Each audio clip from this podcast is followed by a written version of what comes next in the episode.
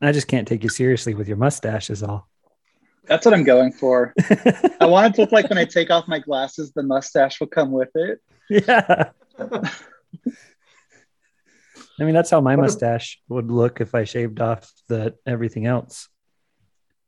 You guys should just go shave right now and come back, and we'll pick up the podcast. Okay. Uh, uh, three mustached men. Mustaches only. hmm Exactly. Oh, any other items of business before we dive into Weezer? Andrew, did you go to any like uh Weezer concerts in the last time in the last year or two? Um, I was supposed to go see Weezer with Green Day. I mean, supposed to meaning like I wanted to, but I I didn't. Um, uh, I was gonna go. I I mean, I was talking to my friend Chris about going and seeing them in New York, but yeah, not happening with with moving mostly. But They they were I think they were just in California, weren't they in Napa or something like that? I think they played Oakland. I know that they went to LA because my sister in law's um, stepson twins went and saw them in LA. So they've been touring all over the place. And it's like the perfect lineup for like a Weezer fan from 2006 or 7. It's like Green Day, Fall Out Boy, and, and Weezer. Isn't it called the the Hella Mega Tour? Is that right? It's like Yeah. the perfect name for it. Yep. Yep. Very Bay Area with the hella thrown in there. But Uh-huh. yeah. So the short answer is no, but I'm really actually honestly pretty sad that I that I didn't go because it sounds like a fun show. Yeah. But yeah. How about you guys? Any chance to uh see the Wheeze? No, they didn't come to Vegas and I'm not traveling for Weezer. Yeah, nobody Yeah. comes to Houston. Is that right? Yeah, I mean, so like within a three mile radius of Houston, you have San Antonio, Austin, and Dallas. So it's like there's four cities, and they're only going to choose one, and they're almost definitely going to choose Austin. Hmm. So like there there are shows in Houston, but a lot more bands end up just going to Austin and then jumping to New Orleans or wherever they play next. yeah. It probably probably depends a bit on the genre, right? Like- yeah, there, there's a lot more like country acts that Oh, come mama. through that aren't even on my radar. Yeah. Yeah.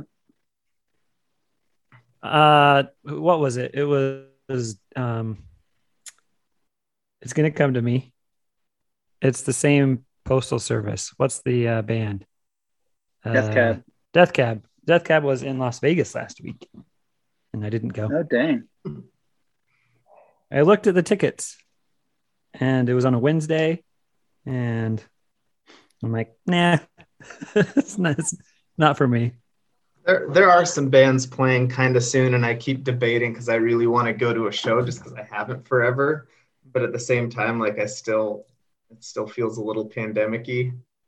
And I don't know if I want to spend fifty dollars to watch Modest Mouse play the songs that I don't like. Yeah. You know what? I don't remember when we last did this, like talked about Weezer, but uh I did see Weezer in Oakland. I think you talked about you talked about a uh, because it was the radio tickets that your wife got, right? yes, that's right. You you remember better than I do. Yeah.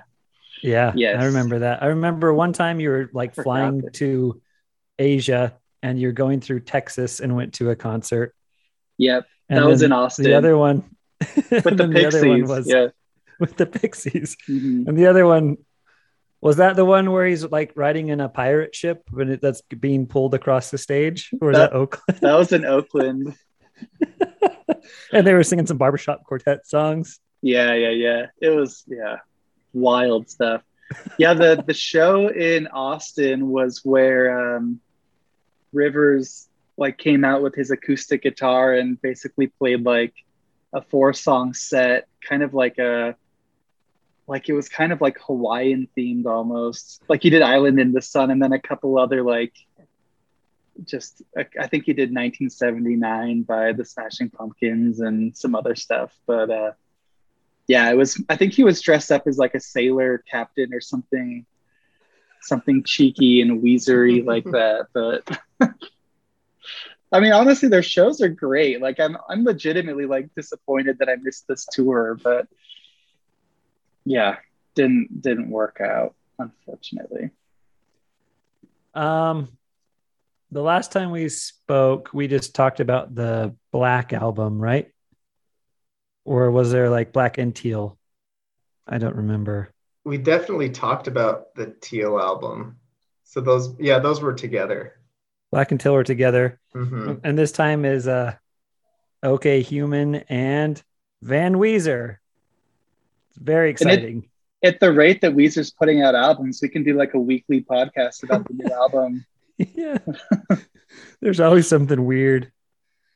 The uh, so Well, did, They Yeah, have, I think we talked about this on the movies podcast for some reason, but Rivers made the website where he released like every demo he's ever recorded. So That's we can just make a podcast on that. that's too much. It's too like much. Hundreds of hours of Weezer demos. Oh yeah, before we go to Weezer, at the before the pandemic happened, I wrote a song called um uh corporate policy and I made a song or I wrote the lyrics and sent them out to everyone. And then I wrote a song and Sean wrote a song and Jason wrote a song and we all compared our songs. and I we sent the lyrics over to Andrew and Andrew failed to write a song for I totally policy. forgot about that until right now. and uh, did you ever like? oh, I don't think we ever sent you the links to listen to the songs, did we? I don't I don't remember seeing anything else about it beyond kind of the the initial uh like me initially agreeing to do it and then forgetting about it completely. Well, if you're From- still if you still want to do it, it would be great to have a four song comparison, and then we would get together as a discussion on Zoom and listen to each other's songs if you want to. That sounds uh we could do a you could even do like a reaction video and, and post it to YouTube of all of us reacting to everybody else's songs. Well, we've already all heard each other's, and it's, your song would be the new one, and then it would just fair, be you yeah. you reacting to our songs. All right. no pressure.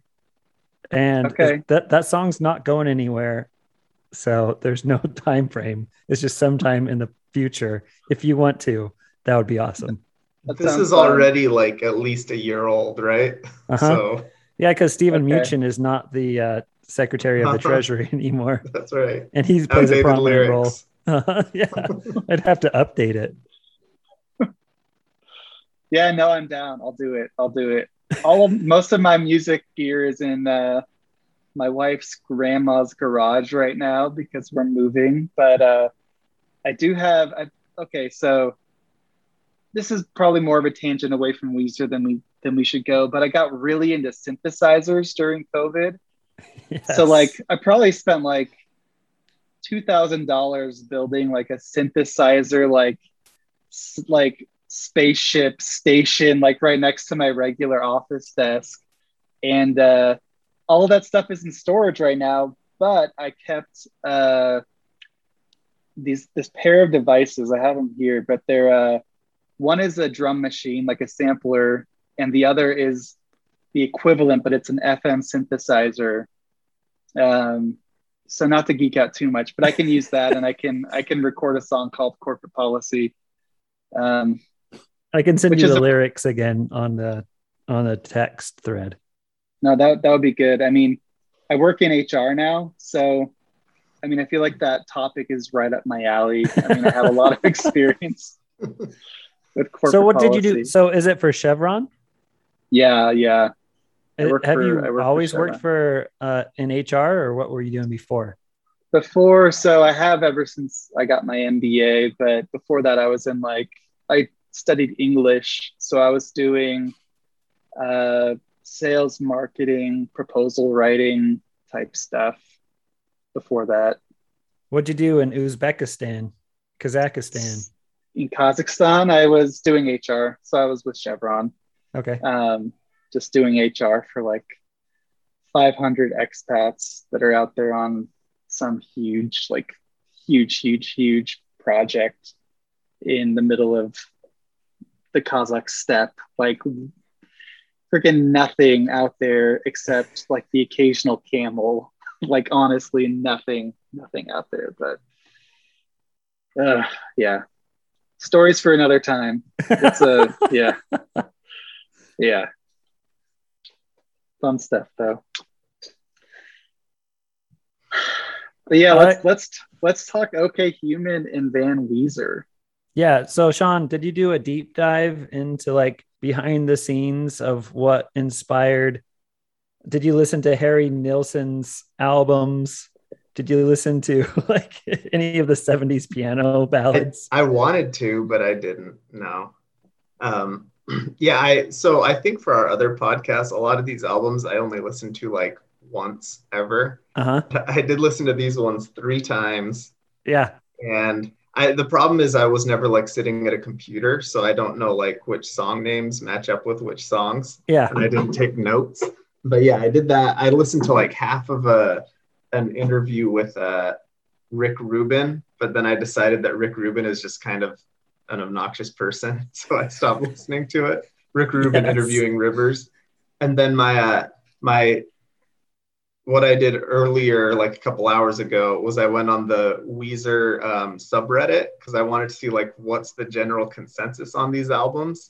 And I Yeah. realized that like the only people on the Weezer subreddit are people who love Weezer. So they were all talking up these albums and they got me all excited about them. And it's like, yeah, I want to like these. So that's that's my deep dive. It wasn't very deep this time. I don't think you get into listening to a whole Weezer album unless you like it. Like if Mhm. you don't like it, you just ignore it, right?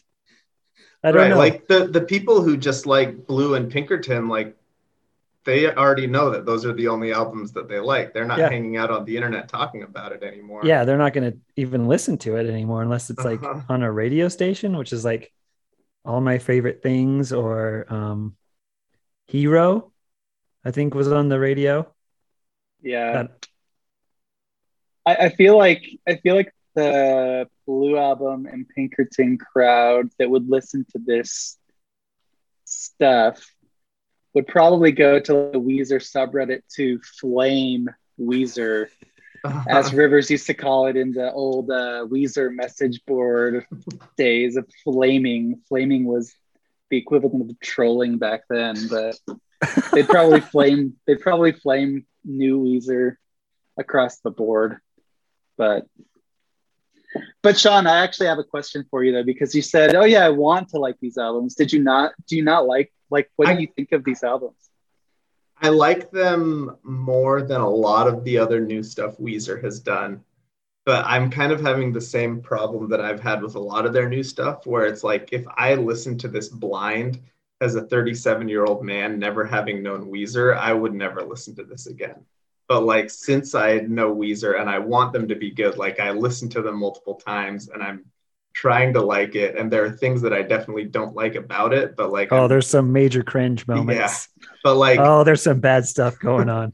but right now like in this moment right now um yeah i like them because a lot a lot of that is because all of the people on the subreddit were like totally hyping it up um, so what songs were stuck in your head? Do you can you recall? oh my gosh th- it was so bad because this was after i'd only listened to it like one time and i was just like super stressed out with work i worked like two 14 hour days in a row and then i had to go to louisiana in the field so that was another like 15 hour day and so i was Can't like stop wait the hustle, dude. Can't stop the hustle. I, it was just I was spread way too thin. Like all the people that were helping me on my projects were in New Orleans and they got hit by the hurricane. So like all of my support just like dropped out from under me. So um I was super stressed out and I'd like wake up in the morning with that uh with grapes of wrath stuck in my head, yeah. but I didn't know any words. So it'd just be like the first line of the chorus over and over. Like it was like somewhere between an earworm and a fever dream. Like I just it was bad. I But- had a so, fever uh, dream of Weezer lyrics too. But no, like at that point, I was like, oh my gosh, these songs are so bad. But then I listened to it like two more times since then, and like I liked them. And I listened to it in the car when I knew enough words that I could kind of sing along to it. And it's like, yeah, like these are fun songs to sing along to. Like it would be fun to go to a show where they're playing these songs and you're like in the crowd. yeah. But if you were at a concert where you were like in the back, kind of watching, you'd probably be like, "Oh, these songs are stupid." My thing with- kids love all my favorite thing songs are slow and sad. Uh-huh. And my three year old sings it. I mean, it's just so catchy and the words are easy for kids to learn.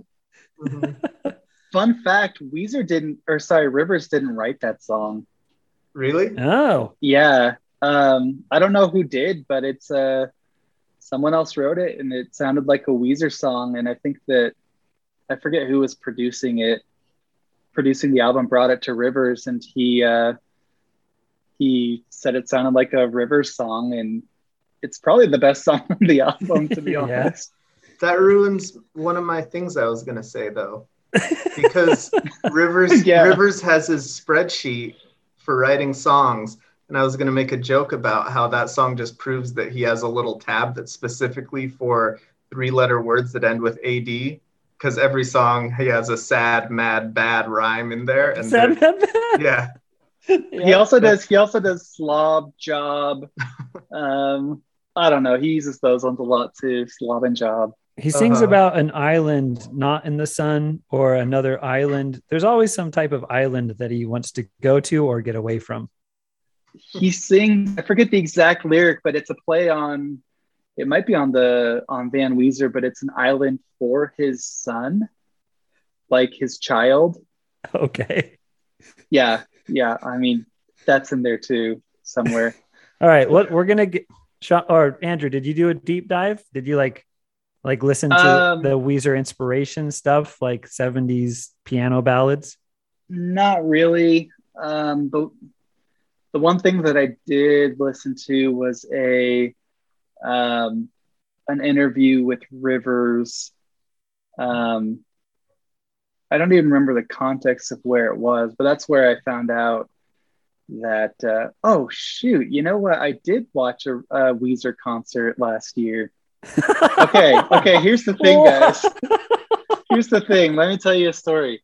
So last year, it, so in, during 2020, Yeah. Weezer did a, I forget, Island in the Zoom, I think is what it was called. Oh, to your point, Chad. of course. But it was like you pay like 10 bucks and and uh, Rivers plays 30 minutes of songs through Zoom. So the quality is about this.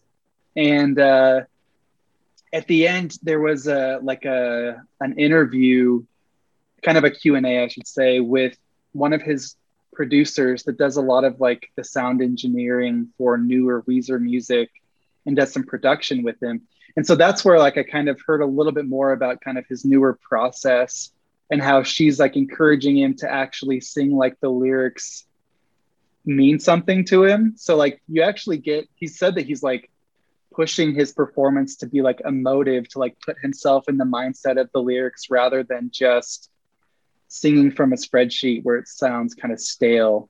Uh-huh. So I think that he actually has like people around him that are pushing him to do things that resonate more, which so like no, I didn't do a lot of deep diving, but that was kind of fun. And I actually do think that at least for me, my hot take is that okay, human is probably in the top three or four best Weezer albums ever.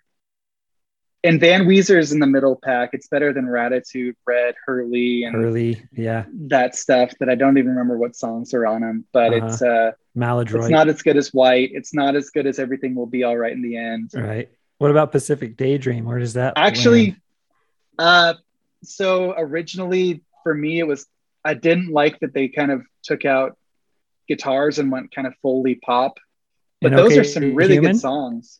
No, no, no, sorry for Pacific Daydream. Oh, okay. I mean, there's some guitars, but a lot of it is Mhm. like, I don't think, I don't know if, if Pat even plays drums on that album because it sounds like it's all just drum machines and, and synthesize like keyboards.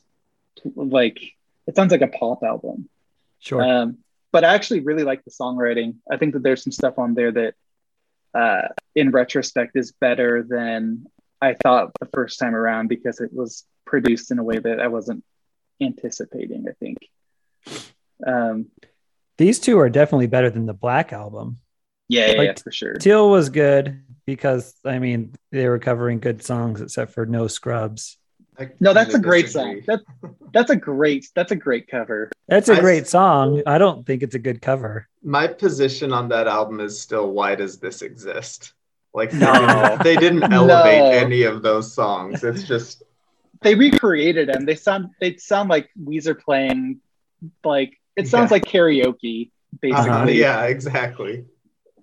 But they're I mean, such good Will- songs. I don't know. Yeah. Weird Al did a good it. job in um, In the Africa. video.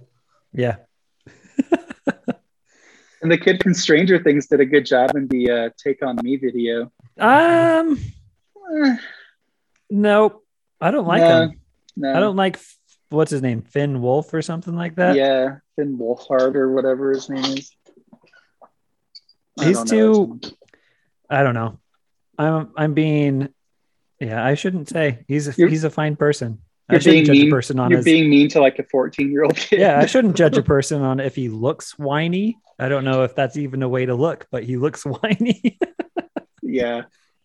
He just always looks like so worried about the other world It's like around us, but we can't see it until we go through some dimension or some portal. And then he was right all along. That's what he looks like, he's gonna be in Ghostbusters, right? which is the exact same thing as Stranger Things. Like they literally dressed up as Ghostbusters. That was their Yeah. Halloween costume. You're right. I didn't even think of that when I said that, but you're actually right too. Yeah, that's right for Halloween. Do you guys track your movies that you watch? I do. What do you use? I don't use? know why. I use an Excel spreadsheet. okay, I just signed up for Letterboxd. Yeah, I Mm. think I signed up for Letterboxd once, but then I just never. I already have the spreadsheet with like the last. I'm opening it 306 movies that I watched. so like I don't want to start over. No, that makes sense. I'm starting over since I don't have a spreadsheet. Maybe I should. Maybe I added should all our both. movie clubs stuff and then just starting from around there. Started with Knives Out. Andrew, if you want to join our movie clubs, you're more than welcome to. It's a, it's a once a month, and we go around and, and choose a different movie every month. And there's probably six people on there. It's a Zoom meeting. That sounds fun. I w- I'm interested for sure. This month is watch- going to be next. It's next week, and we're watching A Room with a View. Nice. It's going to be great. It's going to be great. Nice. What did we watch last time? Carrie's pick. Cinema, Uh, Cinema Paradiso. Paradiso. Yep. Yep. Wow. I've chosen some stinkers and some good ones. And Sean's Sean's only sh- chosen a few. We kind of like skip Sean. I did. Uh, yeah, I did Midnight in Paris and um, Leave No Trace. Oh, I think yeah. that's it, right? Dude, it was- okay. Sorry, leave no trace. I mean, this is like vulnerable and, and embarrassing, but I watched that movie and then I sat in my car at midnight because I went by myself and I just cried Oh yeah. because that movie was so, so freaking good. sad and Yeah. good and like so sad. I for Yeah. for our regular listeners, they'll already have heard this story from the movies podcast. But um, no, I I Anthony. went I went home for uh for Christmas. Um, I guess this was the Christmas when Sam was supposed to get married, but then he didn't, so we already had plane tickets out there. Anyway, um, I was trying to find a movie to watch. so is Sam not married right now? he is. He just got married like four or five months later, so we went back again. Um, Okay. but um, Family drama. no, it's it was it wasn't a big deal. I just I bought plane tickets earlier than I should have. I'm trying to set the timeline for Andrew because he knows when Sam got married. Um, uh-huh. No, but so I was looking for a movie that was like appropriate, and so I'd seen people on like Reddit talking about Leave No Trace, this PG movie that everybody loves and has universal acclaim, and so I watched that with mom and Phoebe, Oh, and geez. mom mom just like did not get it and phoebe was just like super upset because she could not come to terms with like the dad just going off into the woods and yeah. it was it was not the right crowd but i loved it I just watched Man. Jojo Rabbit with Rachel, and we like that uh the actress that's from New Zealand. thomasin mckenzie is that her name Yeah, something like that. Thomasin something. i think jojo rabbit is the movie that we talk about in every single podcast for some reason, except I'm the only person who's actually seen it until I've now, seen it now. so- I've seen it now. All right. Dude, that movie is amazing. Yeah. I loved Jojo Rabbit. Sam I really Rockwell liked it. is the best. Yeah, yeah. He, Uh, he he's the best. Speaking of uh, that New Zealand actress, I just went last night and saw the movie Old. Old which M Night uh, Shyamalan. Yeah, M Night Shyamalan. Is she in that? Yep, she's in She in it. is. She is. Did you see it, Chad? No, I listened to um, Blank Check with Griffin and David, and they Mhm. talked all, all about old. So that's Yeah. a podcast. good? Should I see it? Okay, Hmm. so here's I don't know. here, Is it good, here's Andrew? what I okay so here's the thing about the movie old as i so i didn't know anything about the movie except that it was m. Night Shyamalan, and i know that he has some hits and he has some mostly has some flops and has actually like destroyed like the avatar like fan base. Like they pretend like the movie that he made of avatar doesn't exist. Like he Yeah. had yeah. So anyway when i was watching the movie i was like the dialogue is so bad. Some of the acting is really quite bad. So as i was as i was watching it i was thinking like what is the rotten tomatoes score of this movie? And it kept fluctuating from like 10% to like oh maybe it's like 60% no this is 20% this is really bad. Uh, 50 actually. And like as the movie goes on i like it was like this like on the like 100% up here. It was like this and it kind of evened out to like I, I would guess like 45% rotten tomatoes score and uh it's like a 50 on rotten tomatoes Oh, nice. so it's better like there are times You got your finger like, on the pulse. I think so, but it's it's because like the low points are really cringy and like some of the acting and the dialogue is so bad. But there are things about the movie that at the end you're like, uh, at least for me, and I could see people having a very different reaction, but it uh it was it actually kind of pays off. Like you're you're willing to overlook the stupid stuff that just takes you out of it because it's kind of a cool story and kind of an interesting Huh. like concept, I guess. So I Did, recommend. did. Thomasin do a good job? I mean, she's phenomenal in anything. Honestly, she like. She, I feel like they paid as far as their like actor or their act like their budget is concerned. She was the whole budget because everybody else is like community theater level acting. Like it's pretty bad. It's pretty bad. But Yeah, for Christmas 2019, my present was six months of a membership to AMC. And then the pandemic happened. So it got put on pause after three months and they Oh, yeah. restarted it, I guess, in July. And there just Okay. haven't been very many movies that I've wanted to see, and I've been busy. So I want to see Like- the Green Knight. That looks I interesting. I saw that. I've gone to two a, thumbs up. I, I loved it. What did you think, Sean? I feel like I need to watch it again. I liked it, but um, I don't know. I had some issues with it. You're waiting for October to go see Dune. I'm reading the book really, really slowly, Uh-huh. so I'm getting ready for it. Foofer Hawat. I love that name. Foofer. Yeah, I'm like, I think I'm 14% of the way through, according to my Kindle. Uh, it looks good. It does look good. It looks confusing, which the book seems kind of daunting to me too. So I'm kind of excited to see the movie and uh, and see if it's like if I want to commit to trying to read the book. it's a pretty and- simple story. Uh, It's not. I don't think it's confusing. It's not. I don't think so. I guess the they're making well, they split the book into two movies, and they don't know if they're going to make the second one until they see how good the first one does. But I've heard that it kind of ends just at like a weird spot because there's no good place to to split it. So yeah, I I wonder don't where they end it. Hmm. That'll be interesting. All right, guys. Any more tangents? I read Neil Gaiman's Ocean at the End of the Lane and I cried and was scared. That's it. Wow. I don't know. I don't know about that book. It's just a novel. Hmm. No other tangents, but I do have a, a Weezer thought Yes. All right. to bring us back. Transition. So, one of the things that I think is interesting about these two albums that I guess I didn't really piece together until I listened to them kind of back to back is that they both are referencing a very specific band. Van Weezer being Van Halen and OK Human being Radiohead.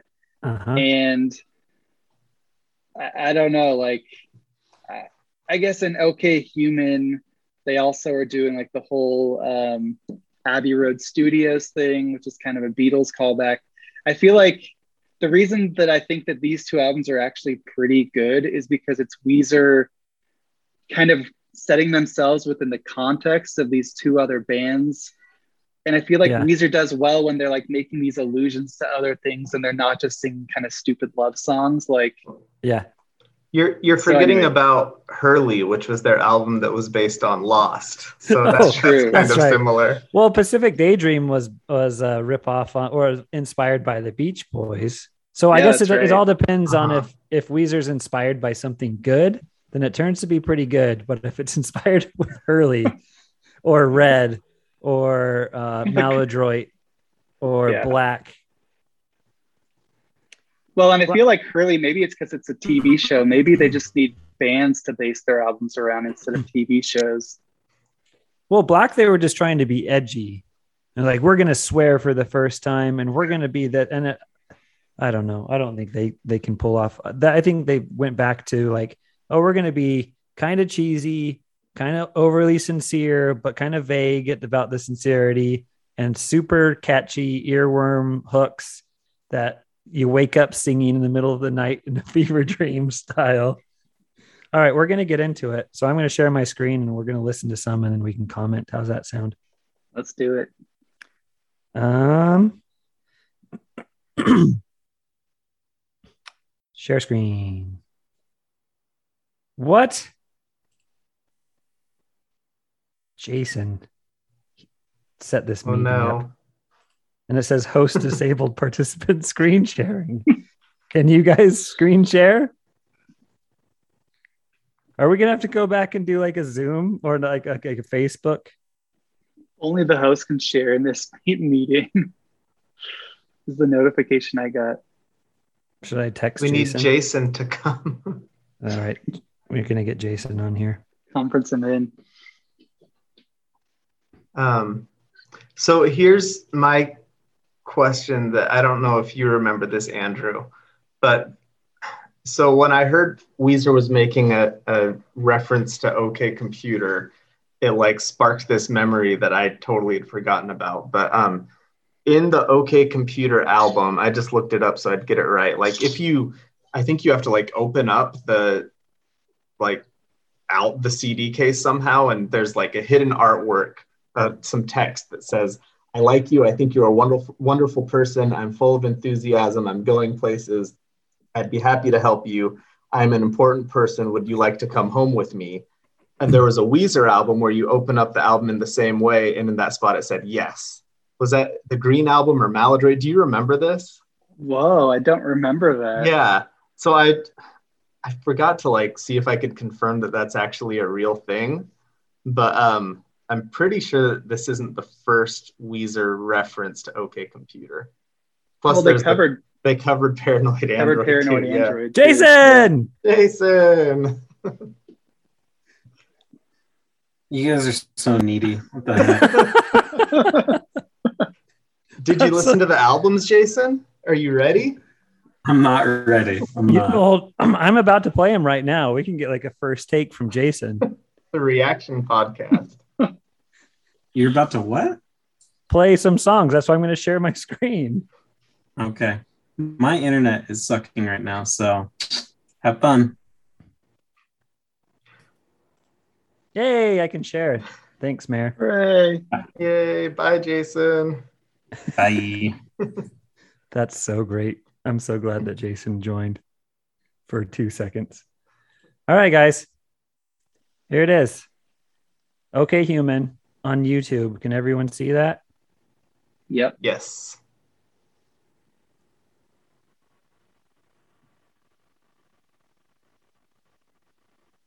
Can everyone hear that? No. You can't hear that? Mm-mm. Ah, jeez, what's going on? Is there a button to share like computer audio? Probably. Share. Advanced sharing options. Nope.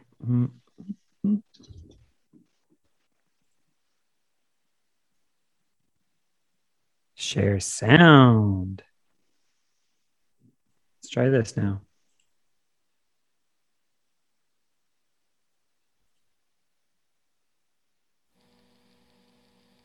Can you hear that now?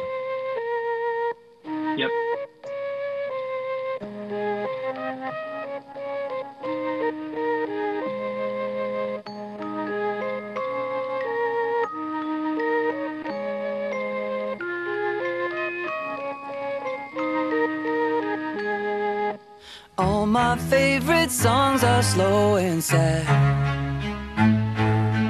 All my favorite people make me mad.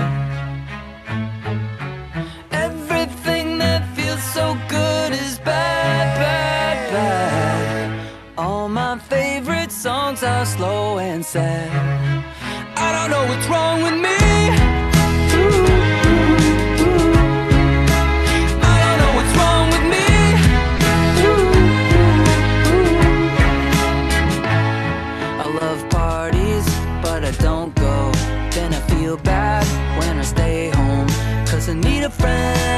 It's great. I mean, if you got a cello leading the song, how can it be bad, right? It's so smooth Yep. sounding.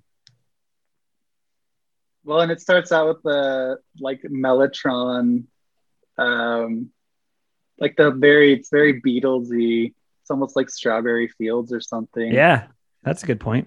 The only part that's bad is the the verse.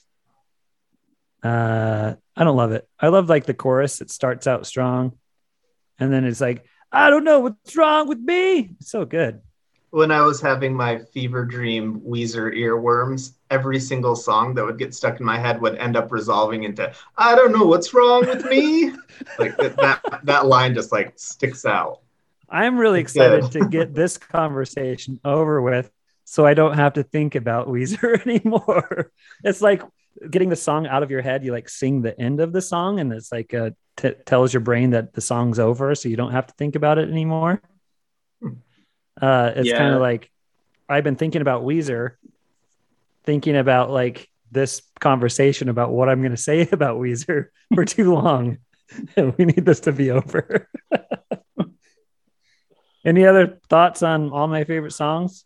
Thumbs up, thumbs down? I give a thumbs up. I liked it. Going back to what you said though, Chad, that's like probably my commentary on almost every single song on both of these albums is the verses are pretty mediocre, but then the choruses are usually pretty great. Well, there's one song where he starts like breathing, like, oh, and it's just so bad. I can't remember what song that is. We'll get there. All right. All my favorite songs. And then there's Aloo Gobi. Does anybody know what that means or why it's called Isn't that? that an Indian dish? Isn't that like It is. chickpea curry or something? Yeah, Aloo Okay. Gobi. So this is my favorite song on the album. Really? All right. Yeah, I love this song.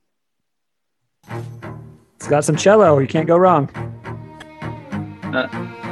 What's playing at the Aero? Some French noir flick.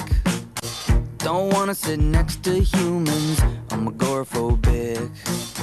Order up a decaf latte. Spin Gainsbourg tunes. Gosh darn this cast iron lounger. My butt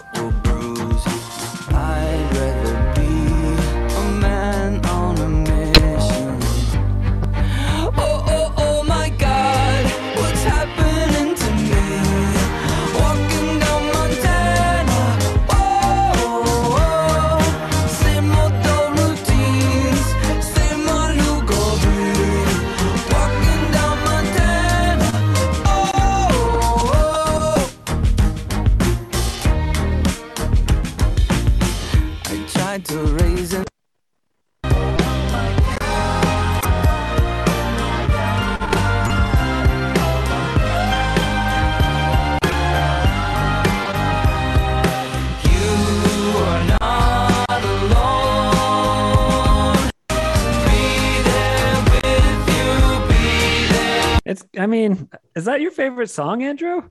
Yeah, it is. It is okay.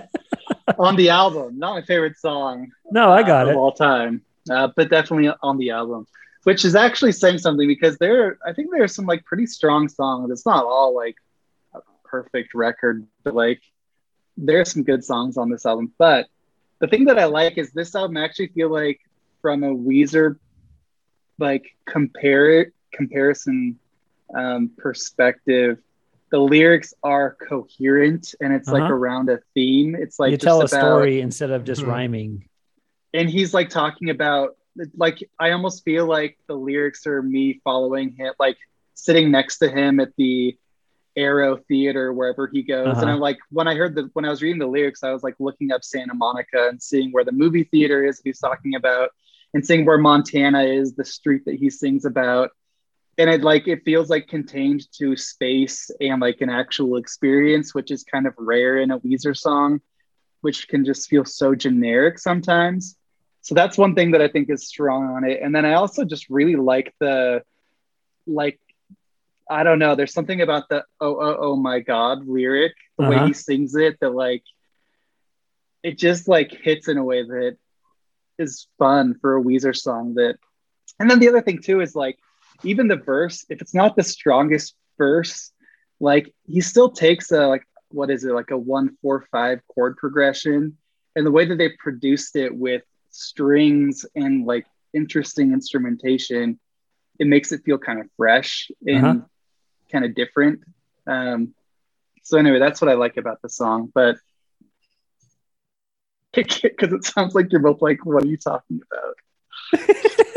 No, I I think it's I think it's a good song. I don't know that it's my favorite one, but I like it. Um, but you reminded me of the other little bit of the rabbit hole I went down, which is um, a Google search for is Weezer Grapes of Wrath an advertisement? And it turns out it's not. Like he wrote that spontaneously, but it led to a an interview that Audible did with Rivers, and he talks about how um, this album is like the theme of the album is like a day in the life of Rivers Cuomo, and he referenced um, On Writing by Stephen King, which is a great book, and how Stephen King says, you know, you just write and write and write, and then you go back and look and try to find the themes, and then you flesh out the themes. And he said that's kind of what he did was he just wrote all these songs and then figured out, oh, this is kind of like a day in the life, and then built on it.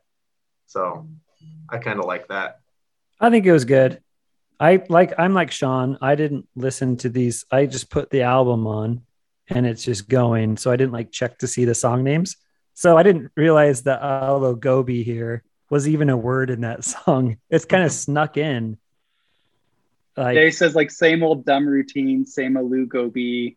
It's Yeah. like walking down Montana. It's like kind of like a day in the life. Like, but it's also about just the monotony of even like a rich musician's day in the life. It's like you get kind of bored of the things that even make you happy.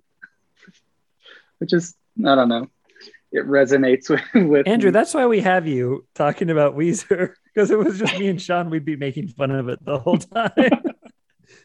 I love Weezer, man. All right. Weezer's This- the best. wait. This this one does have one of my um, Rivers pet peeves on. I think there are more than one examples on both these albums, but One of When he, these like- songs.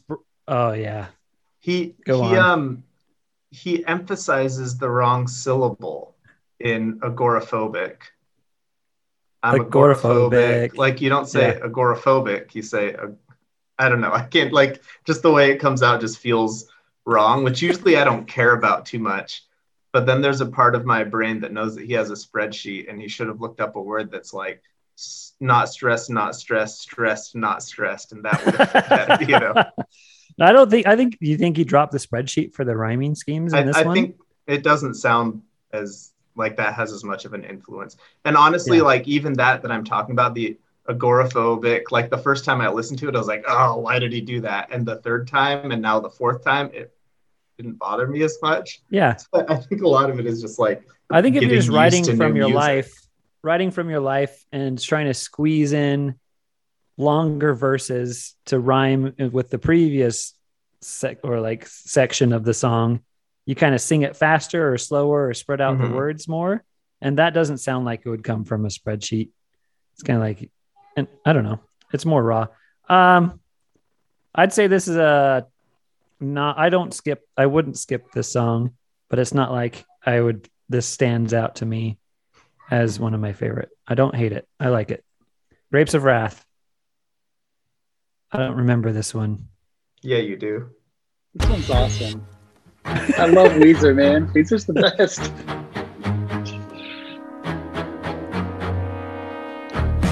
I can feel my breathing, it's so nice, it's like a blanket on my life. Let me stay here for forever in this state of classical denial.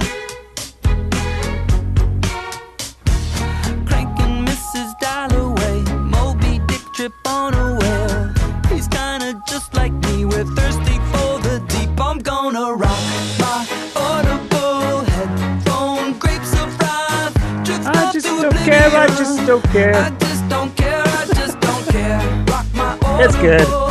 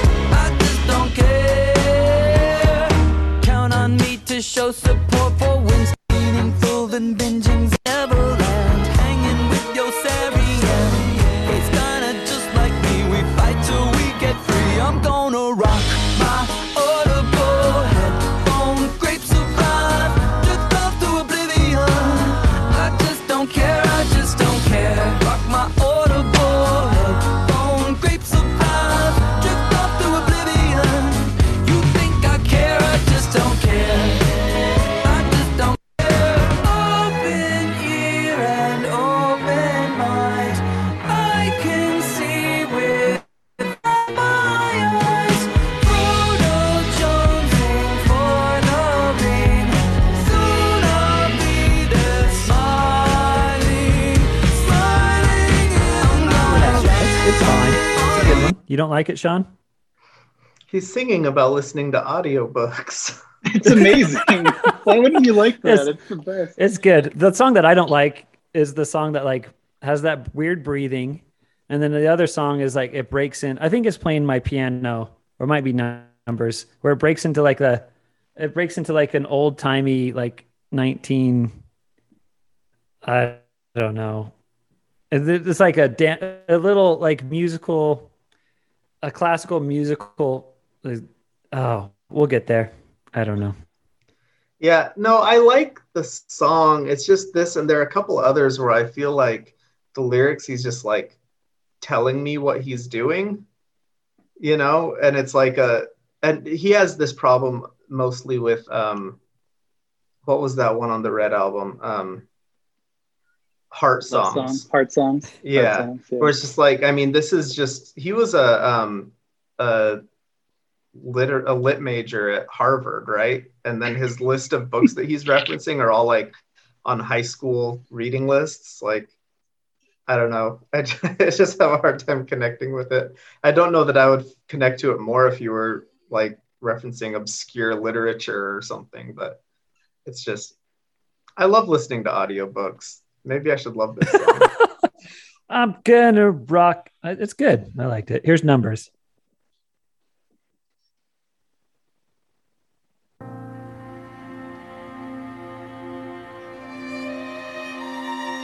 There's always a number that'll make you feel bad about yourself. You try to measure up, try to measure up to somebody else. Numbers are out to get you, numbers are out to get you, numbers. Ooh. They say that you're too short to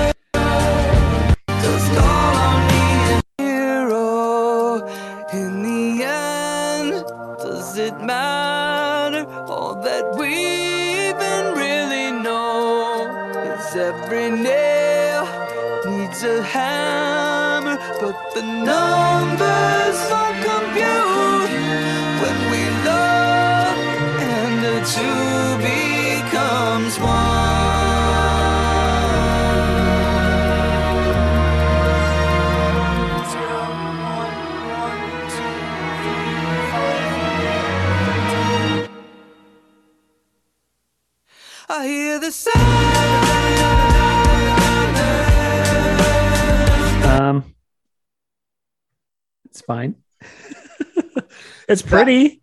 It's I, I like the orchestra.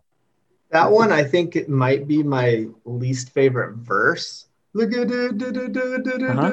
Yeah. It But starts out. the, the chorus, like where he goes, where he sings really high, like that might be my favorite thing on the album. Like I really love the chorus. Yeah, and this last part where it's just the orchestra really sounds like a day in the life where like the orchestra's going crazy and building and building. It's And- definitely Beatles inspired. I, I never noticed this until right now because I'm looking at the lyrics, but at the end of that, they say 0, 1, 1, 2, 3, 5, 8, 13, which is the Fibonacci sequence. So that's fun. It Those is. are numbers in the number song. That's numbers. There's always some numbers that make you feel bad about yourself. It's very down Dan Brown of uh of reverse Cuomo. How does it end?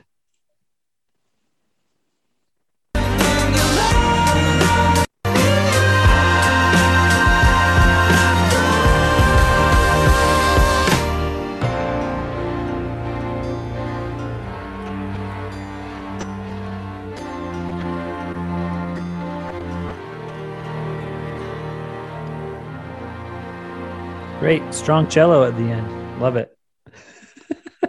and it does blend in like pretty seamlessly to playing my piano.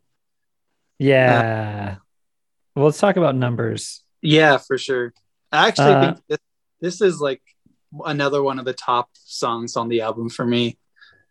I actually like kind of, yeah, I, I agree that the verse is a pretty boring melody, but I think that like the, actually the lyrics again are some of the stronger Rivers lyrics because Okay. again, there's like an actual theme and he talks, he like goes into it a little bit more than just, you know, spreadsheet lyric writing. Mhm. Yeah. well, Um, and it's like through the whole song. Even his other songs that have a theme, like a lot of times there will be a verse that's just totally out of left field or something. But yeah.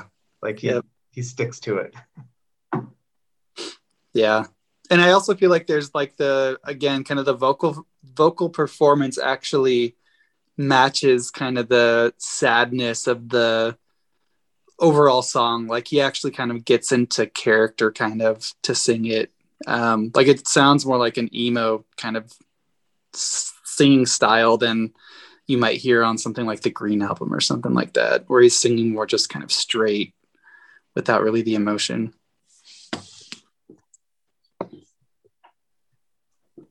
Um, I'm with Sean. I don't like the how it starts, but I think it it ends up redeeming itself into a song that I listen to. It's like, oh yeah, and then it's like, all right, I don't want to hear that again. And then and then it goes into like soaring melodies, and the orchestration really picks up. Love it. I feel like the orchestration on this album kind of suffers from that a lot. Where at the beginning, it's like, this is cool that it's an orchestra, but it would probably sound about the same if the cello was played by a bass guitar and that violin part was a guitar. But then, like halfway through the song, there will be like a really good bridge, and by the end, there might be something interesting. But for the most part, well, I don't know about for the most part. I think that there are a lot of missed opportunities on this album where it just kind of sounds like Weezer, even though they have this whole orchestra, you know? Um, there are definitely exceptions. I don't want to say that like Mhm. this whole album could have been played by the band normally and it would have been the same because that's not true. But I think a lot of it just sounds like the cello playing a guitar riff or, you know. Well, I don't think we're going to listen to every song, but I definitely want to listen to Playing My Piano, and I have thoughts about it. So we'll just go into this one.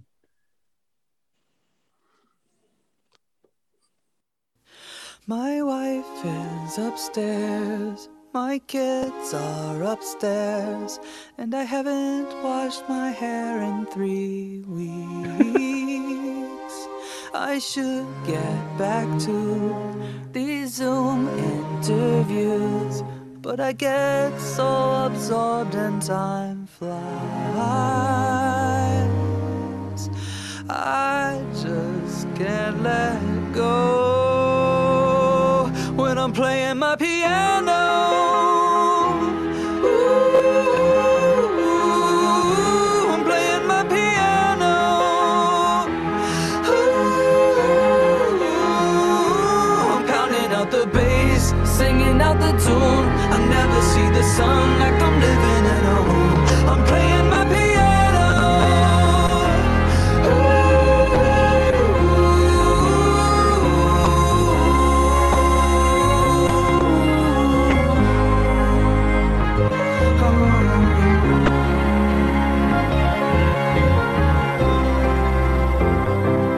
best part. Oh man, I hate it so much. I like this part. I do too. Oh, oh the good part of the song.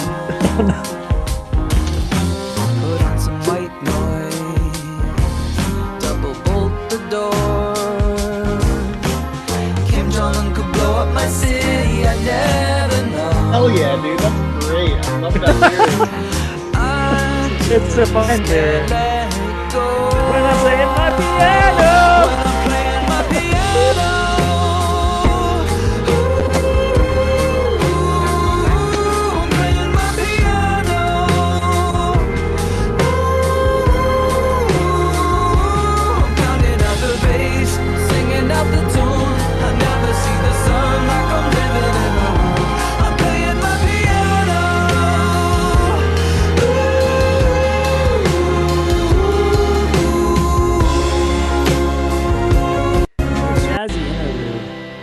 like the dun dun dun da da da da da da. Oh man! The other day I was cooking dinner, and every thirty seconds I'd go dipping down from major to mixolydian over and over because I couldn't get out of my head.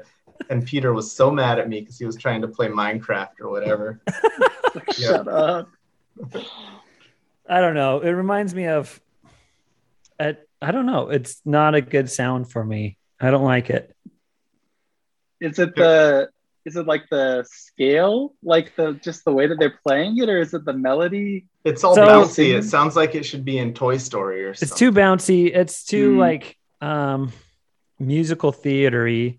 I watched uh Zoom or a, a Netflix movie called Prom, and it has Nicole Kidman and James Corden and uh Keegan Michael Key and those people. It's about a girl that can't go to her prom because um the town doesn't like how she's gay and she's going to bring a female date or whatever. And so Nicole Kidman has this song called like Give It Some Zazz. And it's got the same type of like jazzy, give some zazz. And she's dancing around and it's horrible. And it's the worst part of the movie.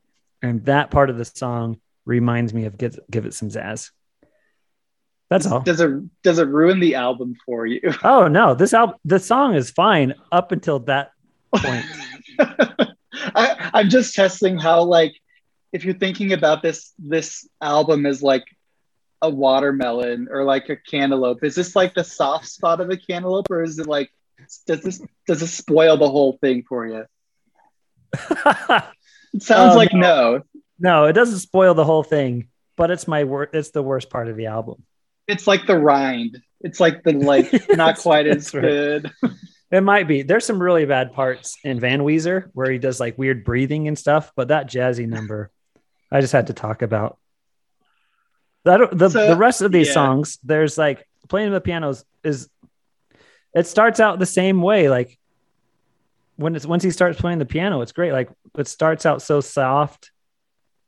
Is upstairs. Haven't washed my hair in three weeks. Um, It's like the same starts out with numbers. I don't know. It's so like quiet. I, I, I think I agree like- with Sean. Like just play some acoustic guitar and sing these things. You don't have to have like a quiet orchestration. I I do feel like in the album, um,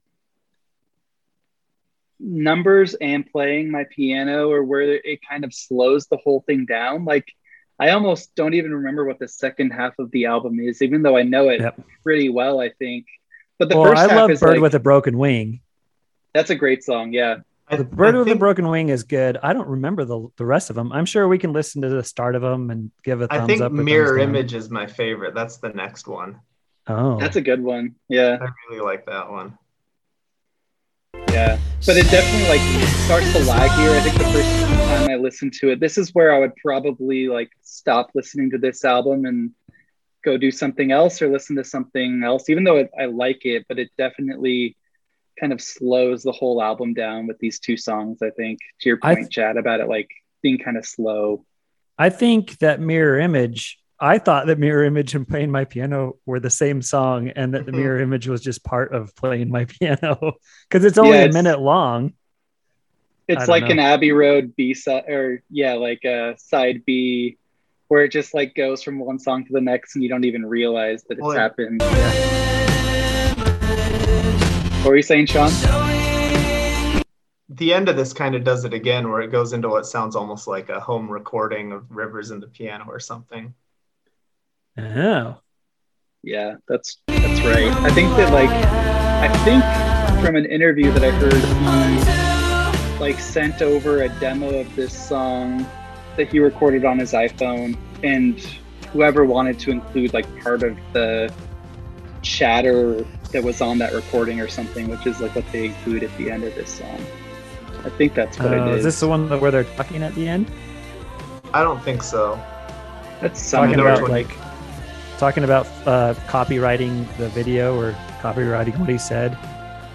That's on Oh, someone. yeah, that is somewhere on this, or on the on Van Weezer. I actually don't remember where it is. It's on one of the. It's it's in the Weezer discography.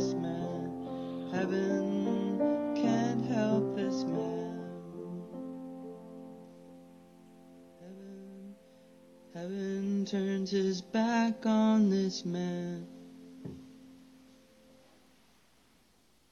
Heaven shuts the door on this man. Yeah, I don't know if that song belongs in the middle of this album. I like it. Right, but I don't know. I don't know. You feel like it should end on it. Um, Screens as a drum beat, huh? Cell phones are bad, guys. What's bad? Cell phones. See, this could be a guitar riff. It could be, but it. I I like that it's not. lying flat in her bed, I like that they're doing something different.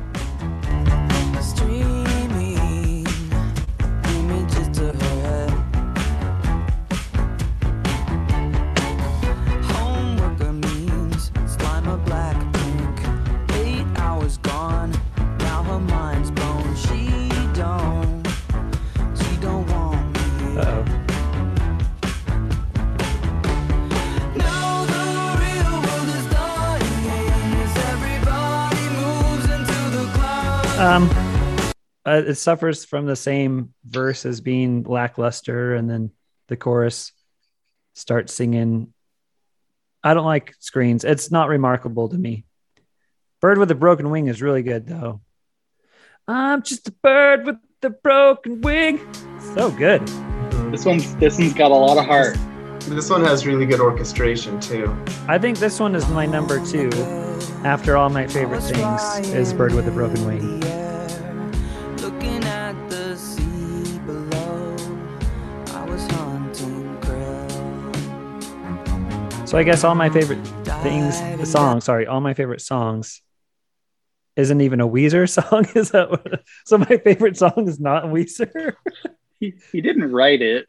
Oh, I it's mean, definitely the- Weezer sounds though. The Wikipedia page for that song does say that he's the songwriter. It does. Yeah.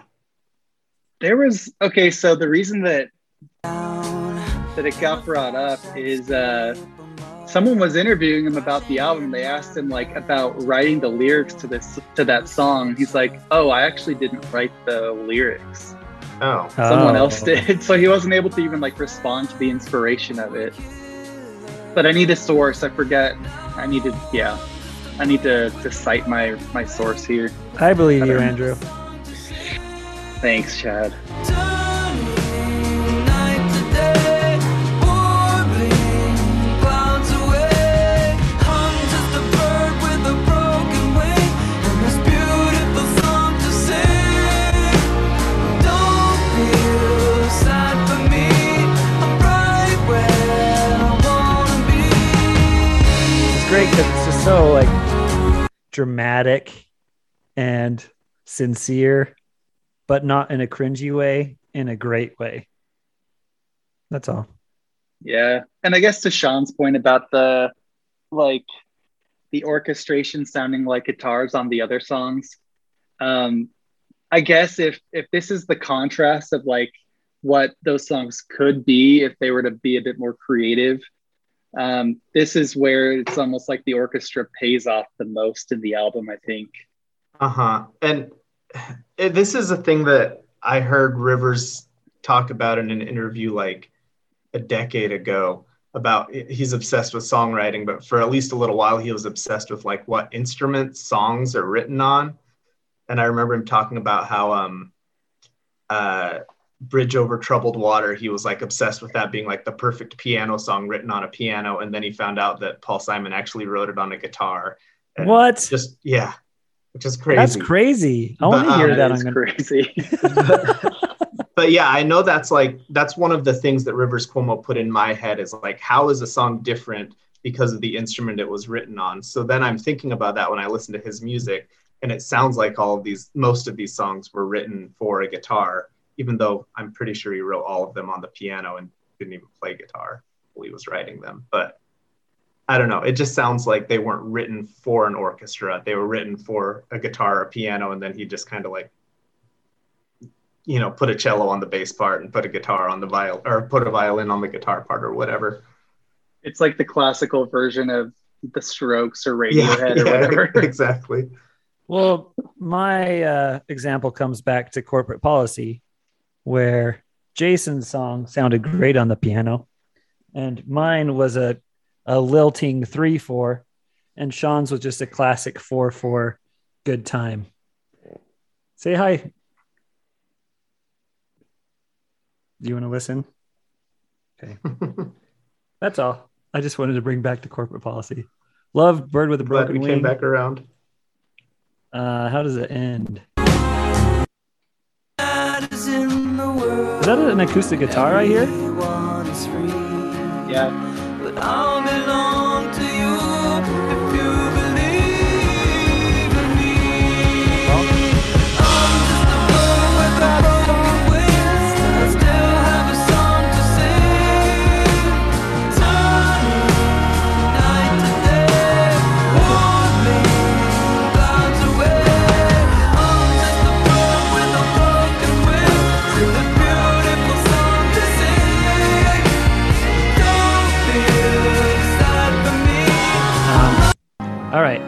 So we got Dead Roses. Everything happens for a reason. Here comes the rain and La Brea Tar Pits. Do any of those songs stand out to anybody? Um, Here Comes the Rain has like both my favorite and least favorite moments on this album. It has that verse where he says, My umbrella makes me look like the Morton girl, splish, splish, splash, whoa, oh, whoa, oh, taking a bath, walking down the road. Like, I don't know how those are lyrics. But then the chor- amazing but then the chorus is so good. Hold on. Before we get there, I just want to just to hear the first of each song just to remind me what they are. Is that a clarinet? Ooh, suspenseful. Turn the key and step into the blackness. At the bottom of an oubliette, where they beat you till you beg to live. You were mine and you were always mine. I think these songs suffer from being at the end of an album where they're not bad songs. They're just not the ones that you listen to. And then like Andrew was saying, halfway through at uh, Mirror Image or after playing my piano, kind of like, yeah, I've had enough of this album, and you can move on to other things. Yeah, definitely. Like, I feel like the latter half of this album, like, I could maybe sing the melodies of the first half, but I actually don't even know what songs these ones are, hmm based on the title, at least. Mhm. Right. Here's everything happens for a reason. 24 seconds.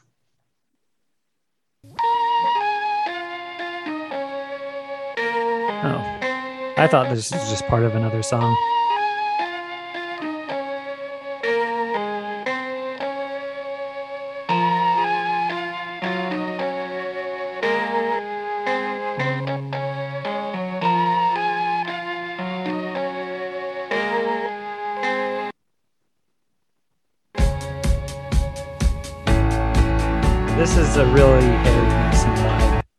Like if it's Harry Nilsson in the 70s, he's doing that kind of thing on the piano.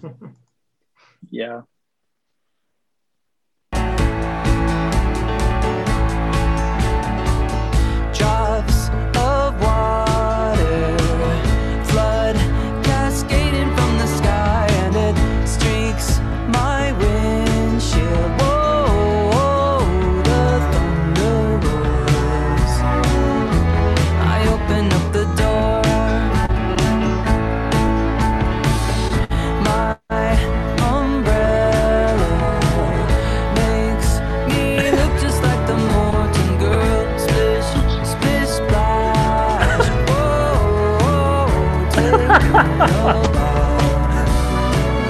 I, I don't think I ever heard that before. Me neither.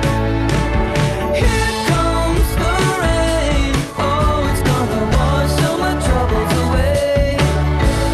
Here comes the rain. Oh, it's gonna wash all my troubles away.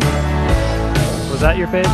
What, how far do you want to go to your favorite part, Sean? That's it. I just love that chorus. And I love just how the orchestration of it, how it's after the away, it has those two orchestra hits. It's Uh-huh. great. Yeah, it's very jazzy. Mhm. And it's jazzy in a good way rather than jazzy in a bad way from playing my piano. yeah. this, this is one of my favorites. And it's one of those ones where, like, this, this speaks to what Andrew was Splish splash saying. taking a bath like the Morton girl. No, like how did I not even hear those lyrics? I've heard this I- song at least three times. I went I went for a walk and I was listening to this album, and so Uh-huh. I was I had my headphones on. And I was paying attention. I just remember being like, "What the?" f-" like, under my breath, like I couldn't believe you just said that. But no, but like the chorus, those lyrics aren't really that special. Like "Here comes the rain," oh, it's gonna wash all my troubles away. But like he sings it like he means it, and like it connects with me. Yeah, I very really happy. Like it. I'm sold. La Brea Part Tar Pits. I remember not liking this one.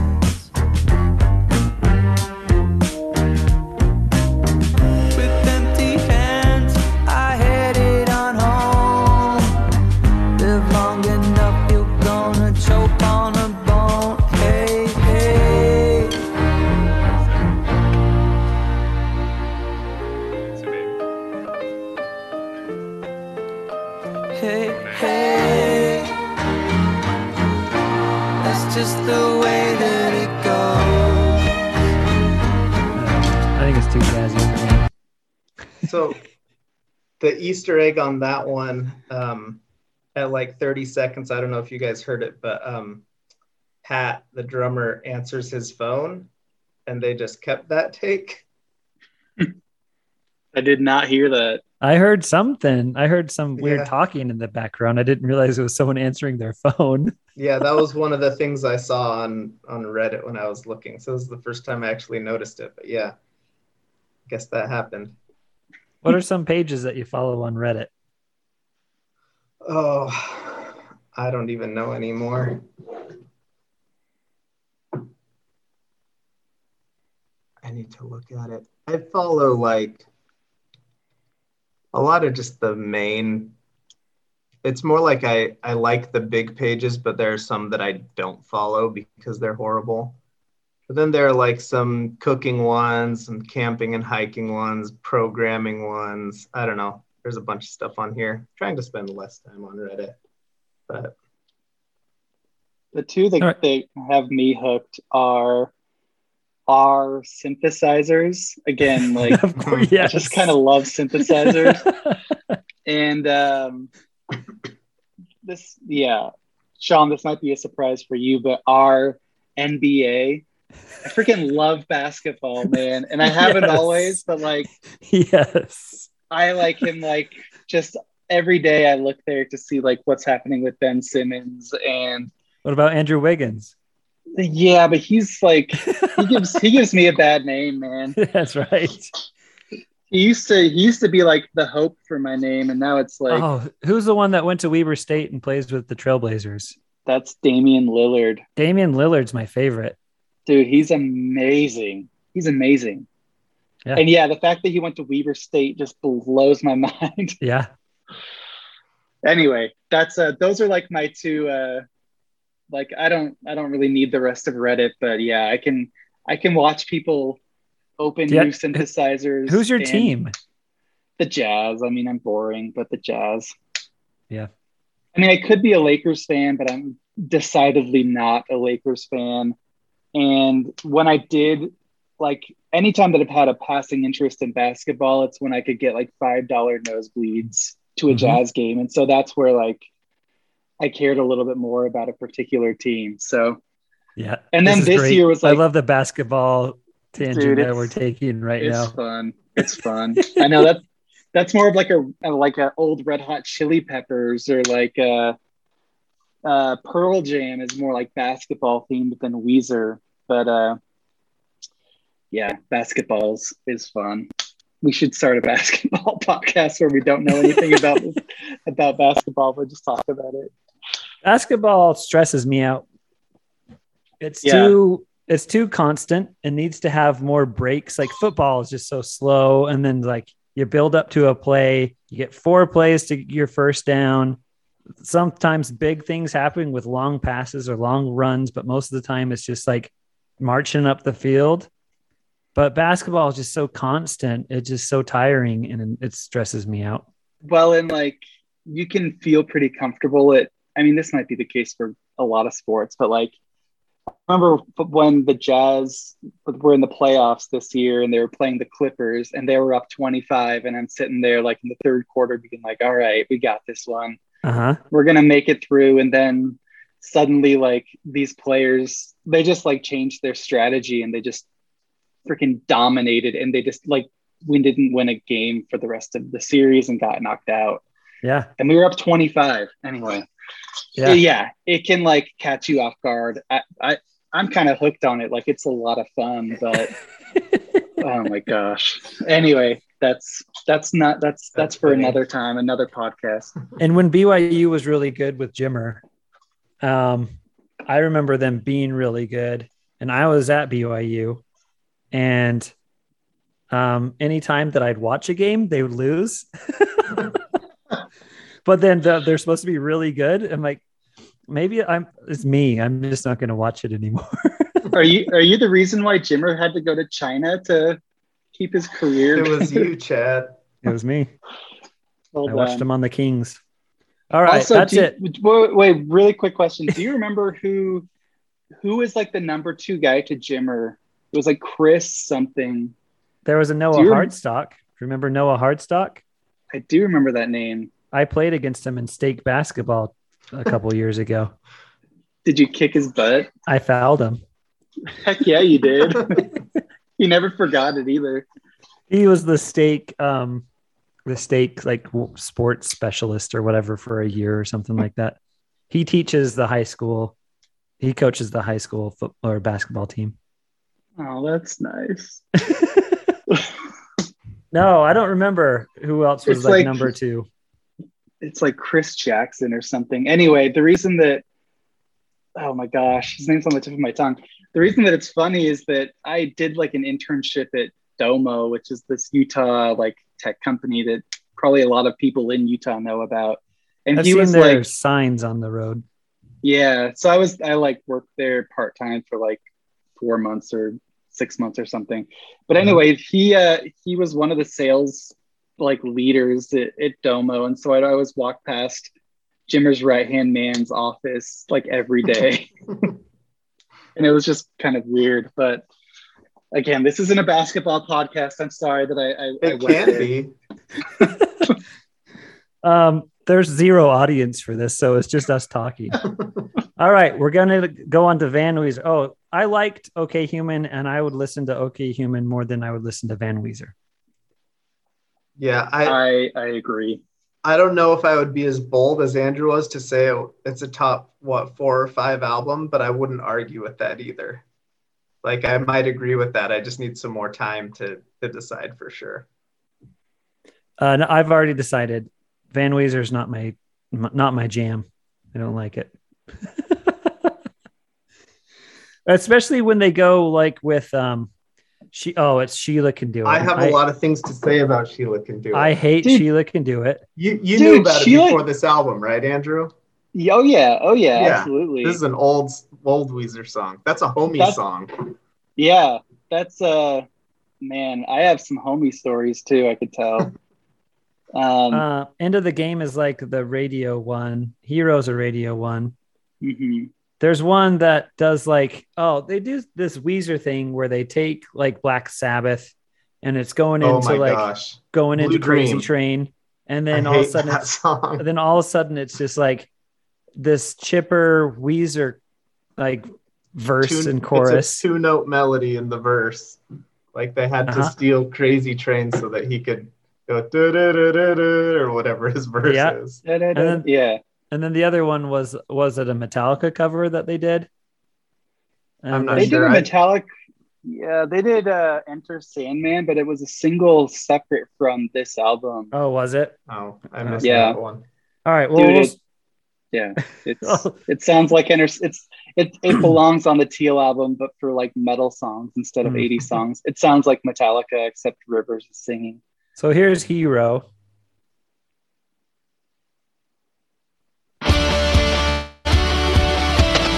Well, just right off the bat, we're back into distortion and drums and guitar.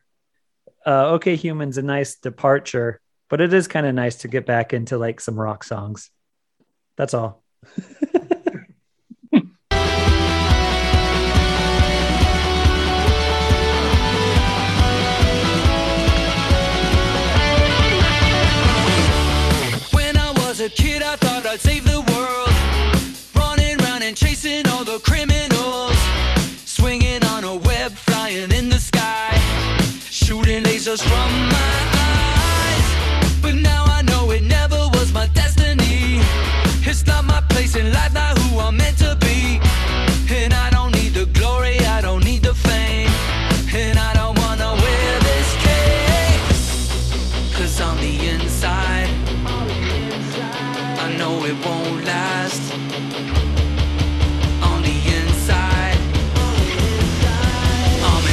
Yeah.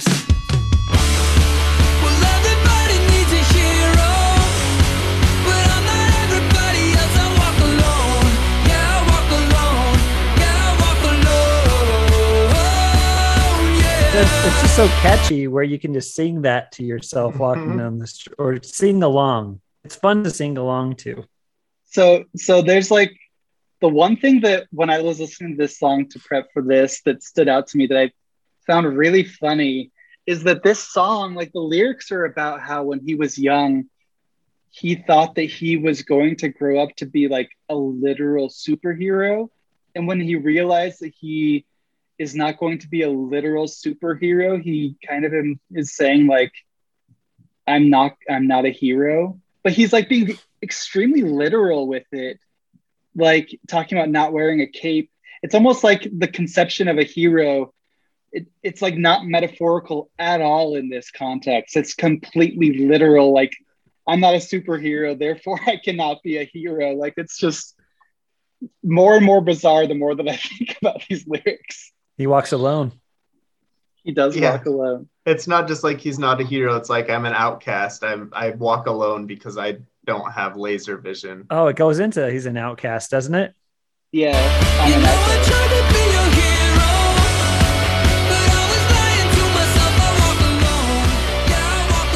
Again, he's, he's not a hero because he does not have superpowers. That's it. Like that's it. It's not because he doesn't have like courage or bravery. He doesn't have superpowers, so he's not a hero. Yeah, this is just like a radio hit. Um, The- I don't even know if it's a though, be- hit. Before we go on, though, the one thing, the one thing that is is actually like really cool about this song is that the drums in the chorus, it's like a four on the floor like bass drum that carries you through, and it feels like quite different from the regular just kind of standard drum beat that Weezer would normally do. hmm Um, that's where like some of this stuff, like they're giving themselves permission to, yeah, listen to this.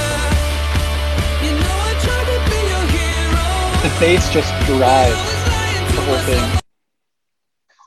Anyway, Well, yeah, And I, I feel this way about most of the songs on this album where it's like this song's fine, whatever. But when I imagine myself like at the concert in the crowd and they have that pre-chorus where like, you know, you can just feel it's about to build up and then when the chorus hits, it's so huge. Like I, I feel like these songs were written to be played live and like they'd be really fun to play on guitar. Um, but do I want to like sit down and listen to this album? Sometimes maybe, but like Do you listen anyway. to any albums? Do you listen to music if I don't make you listen to music, Sean? I have I have been more lately, yeah. Okay. But Oh, Andrew, did you know that me and Sean listened to every single Mason Jennings songs and then talked about it for hours? is that true? it's true. It's true. Wow. Jana on- listened to to half of it. yeah, we split it up we into had a half a listener on that one. we did.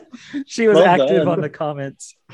Oh my gosh, I did Yeah, not I- know that. I can send you the link. It's it's hardcore because it goes downhill pretty fast. Really fast. His his like discography or the podcast? No, A discography. yeah, his songs. Okay. It was like we discovered all this old live stuff we didn't know existed that at least I really loved. And then like his first two albums or three albums are great. And then after that it's like eh. No, we discovered that he had like this year of genius where he wrote Mhm. all these songs, he performed all these songs, and then he spaced those songs out over three or four albums. And after he ran out of those original songs, he couldn't recapture that magic that he had previously. And he was hanging on for a little bit. And then I think right after maybe during Boneclouds or after Boneclouds, it just like went way down. That was all. Dang. Dang. Yeah, I mean, I think Boneclouds or whatever is the last album that I even am like partially aware of uh, him putting out, but yeah, I don't know. My my love But- for Mason Jennings kind of died a long time ago. Not like died, but like I just yeah. No, It it holds up. The the first albums are still really good. Like Really? they're not they Yeah. didn't yeah, like our opinions of the first songs didn't change. It's just too bad that he couldn't keep that fire going. Yeah, fair. That's fair. All right, all the good ones.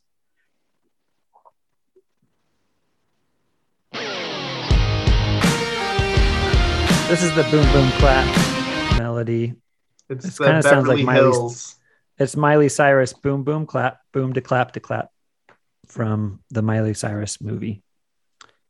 Uh, yeah this is probably like i don't know this the intro which is also i think the same um, music that's played during the chorus feels just too cheesy to me like there's Mhm. something about it that just does not resonate like it's it's too obvious or something too Yeah. beverly hills It is. Mhm. All the good, good ones are gone. And then he like does that, like where he goes from one note to another, like and, and like uh I don't know what you call it, drags it up. uh-huh Don't like it on this song. I'm gonna skip it. End of the game.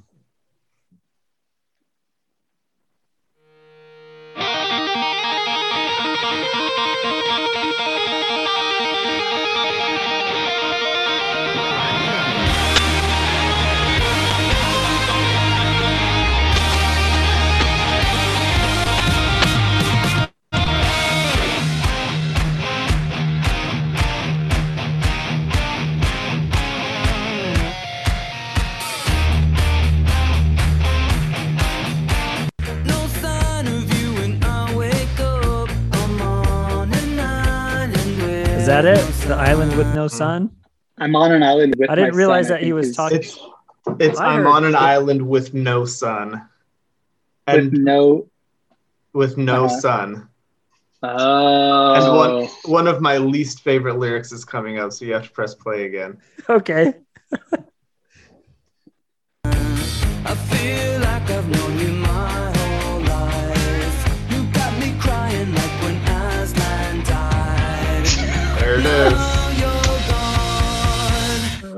got me crying like when Aslan died. Now you're gone. Yeah, It's a That's a Narnia CS. reference. that's a C.S. Lewis uh, Yep. illusion right there. He forgot to mention that book when he was singing about listening to audiobooks, so he had to put it in this song.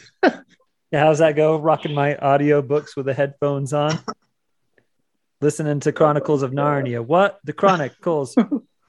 what, how's that song what? go? The Chronic of- What Calls of Narnia. That's right. We should just listen to that. yeah. I That forgot one's about better. that. That's that song's better than this whole album.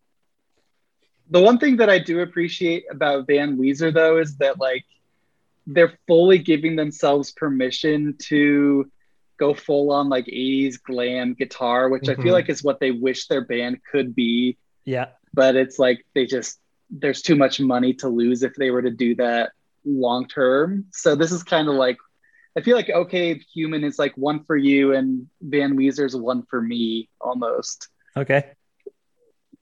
like yeah anyway you can hear that in the tapping at the beginning it's like definitely Yeah, and then it has it has those really cool harmonics before the first verse.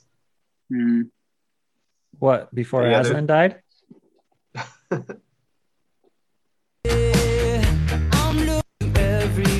No, it's it's at like the end of the intro. It might not be that far in. I need some of that.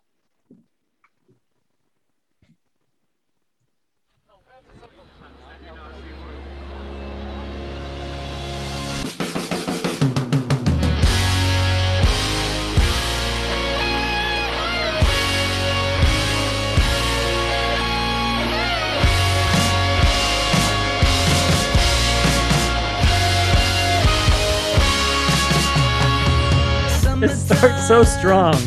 And then it goes into that just rote Weezer totally simple simple verse. Da, da, da, da, da, da, da. Da, da, da, da, da, da, da, da. and then the I need some of that. This one gets stuck in my head. I need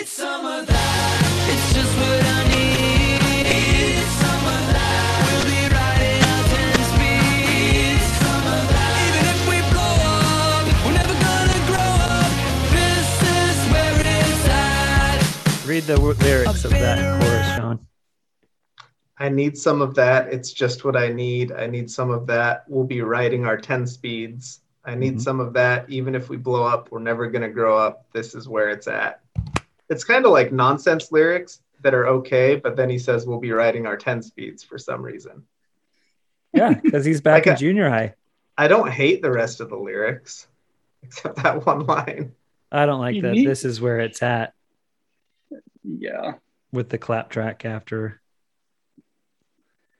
This one's Uh, cat- catchy. Like I it's don't, super catchy. I don't hate it, but I don't so- love it either. Yeah.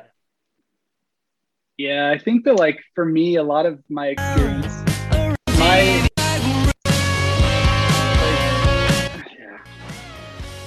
i guess i was ready for this album to like really rock Yeah. and like blow me away and a lot of it is like this song which is kind of has its moments but it's generally pretty generic weezer still.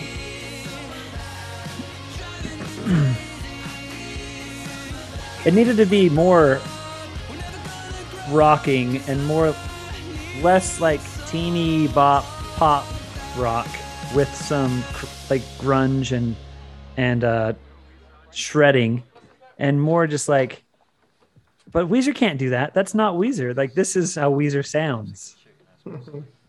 Yeah, it's like even when they give themselves permission to do the 80s glam rock thing, they still can't fully get away from. Yeah, here's your copyright portion.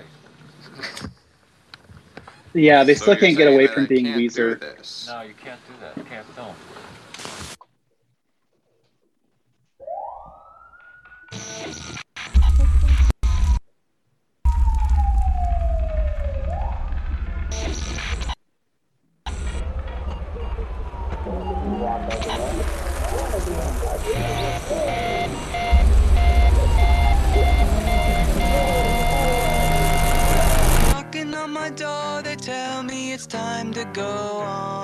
This is the best song on the album, by the way. This is the Weezerest song on the album. Yeah. The chorus especially is like such a Weezer melody. Reminds me of Pinkerton, kind of. A little bit, yeah. It looks like this volcano's gonna Reminds me of more of the Green album. Hmm. This could be Island on a Island in the Sun. Yeah, that's a good comparison.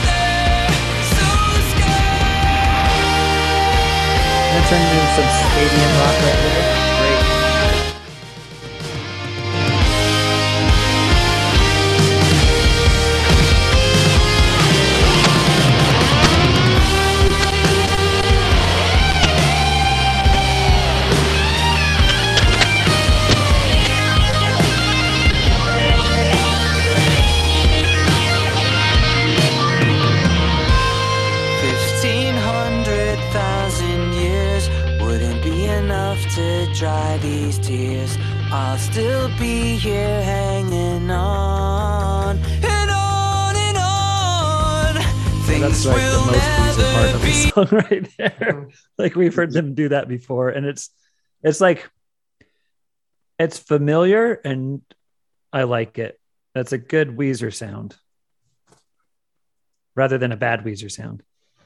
Yeah, it's definitely like the the like of all of the flavors of Weezer, that's the flavor that I do prefer. I think more mm-hmm. than others. Like it, I don't know. It it just seems like there's something more interesting in the chords that they're using and the melody, and I feel like the actual like um guitar solo is like they're just shredding in like the best way possible on this song. I love like the first half of the guitar solo. I'm so into it. And then he starts tapping. Yeah, this is okay. And then he starts singing and he says 1500,000 years. Oh no. but, I think that yeah. Yeah. but like, but the thing is, I'm like, I'm so on board up through the first half of the guitar solo. Like, You get is- lost this at is my- This is my favorite years? song on the album for sure. I just hate that there are still those like little things that I think I can get over them if I just listen to it a couple more times. Yeah, I mean, you got to throw in some goofy stuff. It's Weezer. That's true. They're not. I mean, they don't take themselves seriously, and we want to take them seriously, and they disappoint us every time. I mean, on the Blue album, they were singing about surfing and like sweaters and stuff. Like they were always goofy. We were just teenagers, so it didn't bother us as much. How old is Rivers right now? This year. We should put money down before anyone looks it up. Oh, He's got to be like close to 50. so I would say in '95, he was like, uh, I'd say he was 22 in '95. That's my guess. Like when That- Blue album comes out. I think he's. I'll put him at what, like 49. 48 years old, 48, 49. I'm saying 49. That's pretty safe.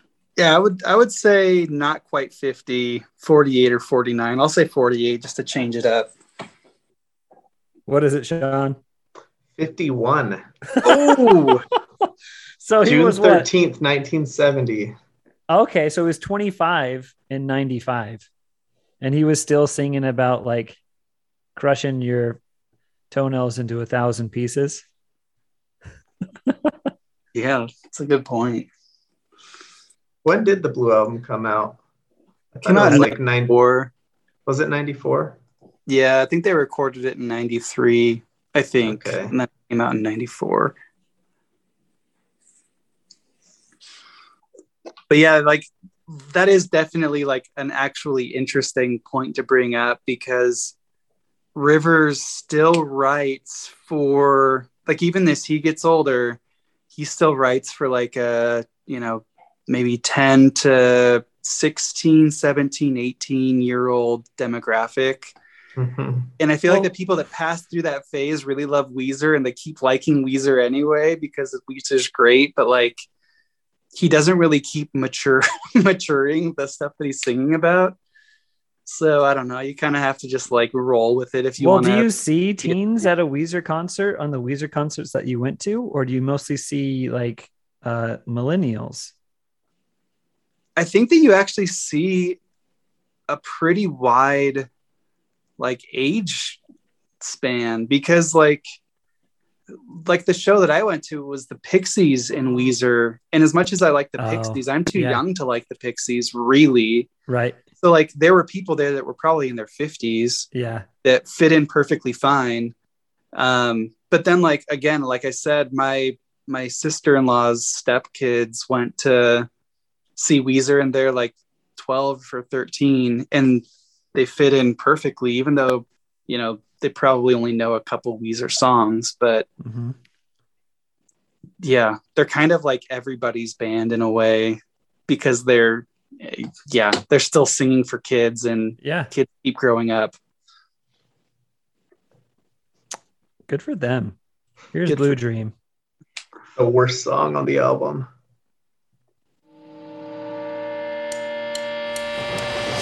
Starts out great.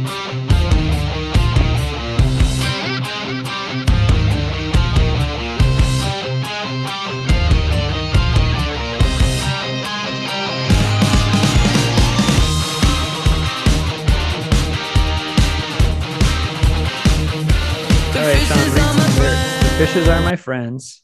Octopus is my teacher. Uh, I like to play, go to school with them, uh, where we all do drugs. How's that? That's pretty close. I,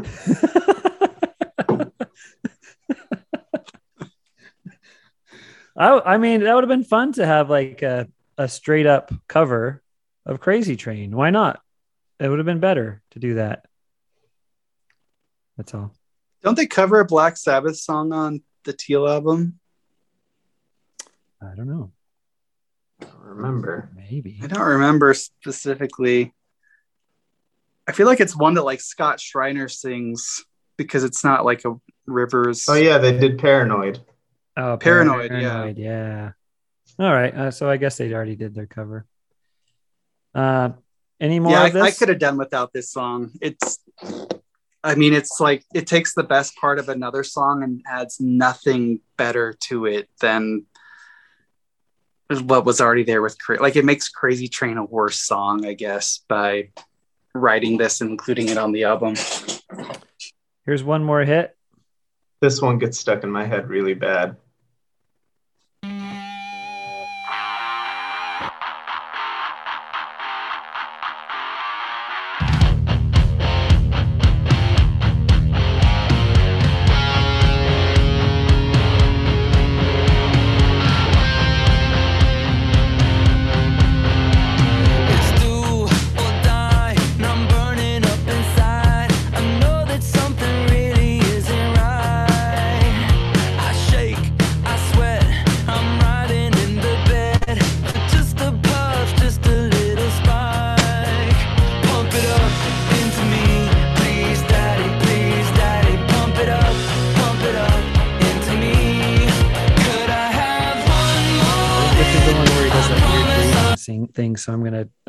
Skip to it.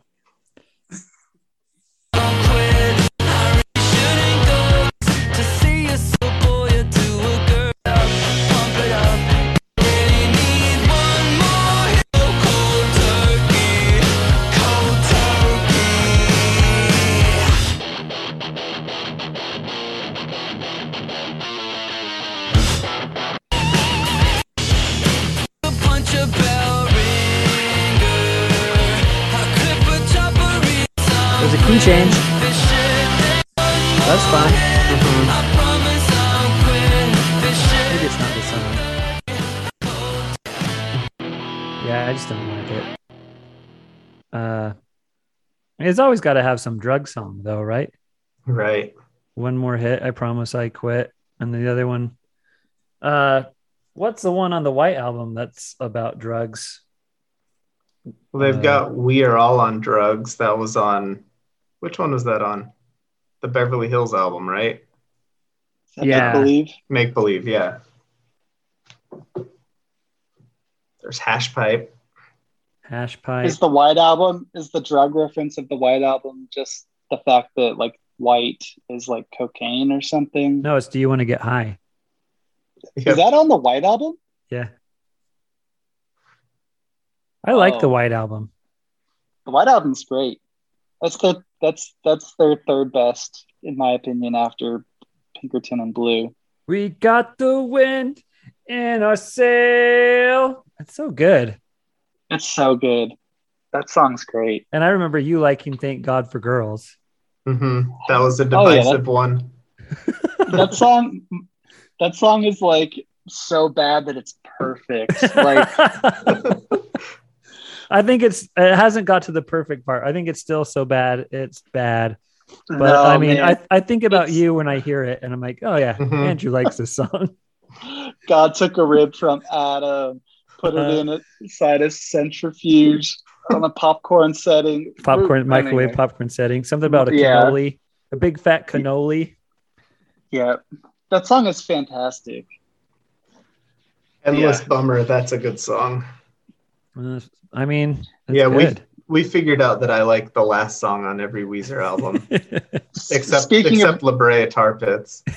yeah, speaking of the last song, I know that we're not there, but "Precious Metal, Metal Girl" is also like That's A that's very my favorite song. song. on the album. Yeah, I really. oh, like that's a one. hot take.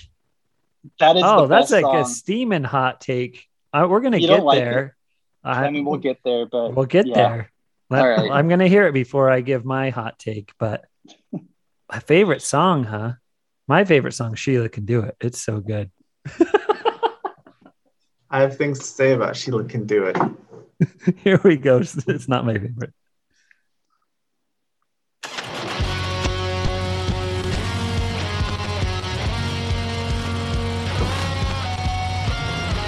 I mean, they just get all pumped up and it's driving. And then it just turns so cheesy.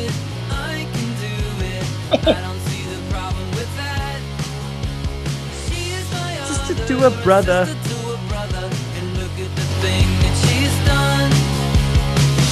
like she's having fun. And I don't see the problem with that. She's shaving her legs and she's feeling alright. She's putting on jeans the tight. She's getting herself ready to take on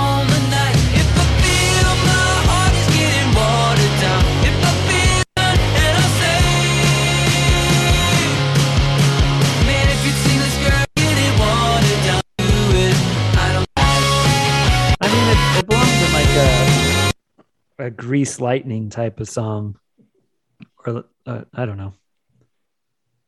I could I could see it in Grease. Yeah, so this was like when Weezer disappeared. You know, there were several like false starts and rumors, and everybody thought Weezer, like Pinkerton, was going to be their last album. and They'd never come back. And Rivers started a band called Homie that only actually released one song that was on the Meet the Deedles soundtrack. That's really good.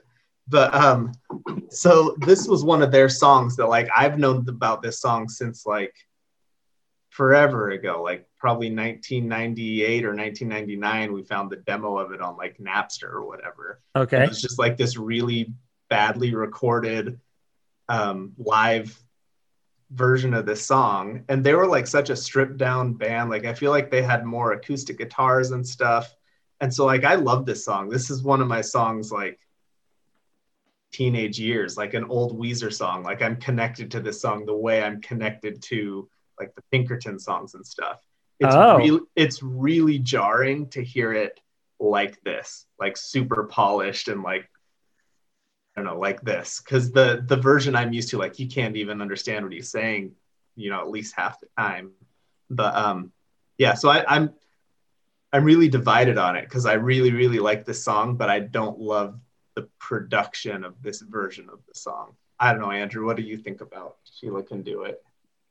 I think that's uh, I think that's a pretty good assessment. I think that, uh, yeah, it definitely has the quality of like the that era of of Weezer music where like there's like all these B sides that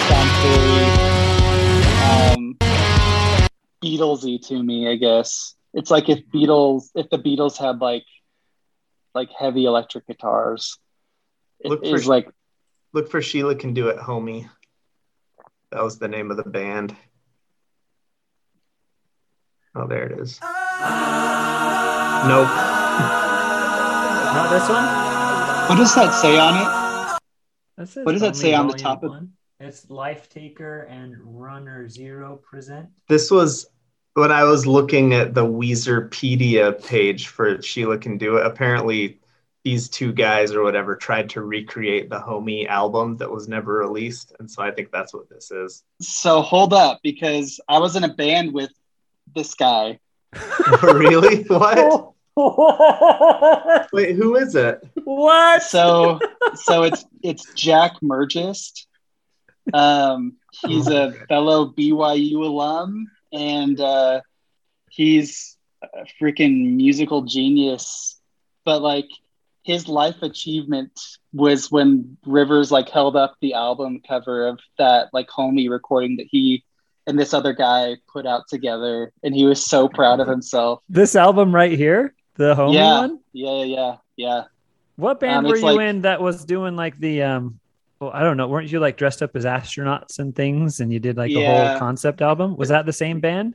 No, that well, Jack was in that band too, but that's Okay. uh so I, I guess so. That's the I mean, I hope that my other bandmates, uh former bandmates aren't listening, but that was the better of the bands I was in with Jack Mergist. What was the other Um, band called? It was called Wild Apples. I mean nothing nothing Was that- crazy, but Was that the band you were in with Archie? Yeah, yeah, That was like before Red Orange and stuff, right? yeah, yeah. Okay. so basically i left and jack from this uh, homie fame took over guitar playing responsibilities and then i joined the band again and we were both like we tell stories about playing the songs together and like playing the exact same thing and we're like trying to depart and play like different you know riffs on the on the guitar and we're like literally playing the same stuff trying to get away from each other so like yeah we have like obviously very similar uh, uh, inspirations for our guitar playing which is basically weezer so anyway that's That's i'm really glad that you brought it up that yeah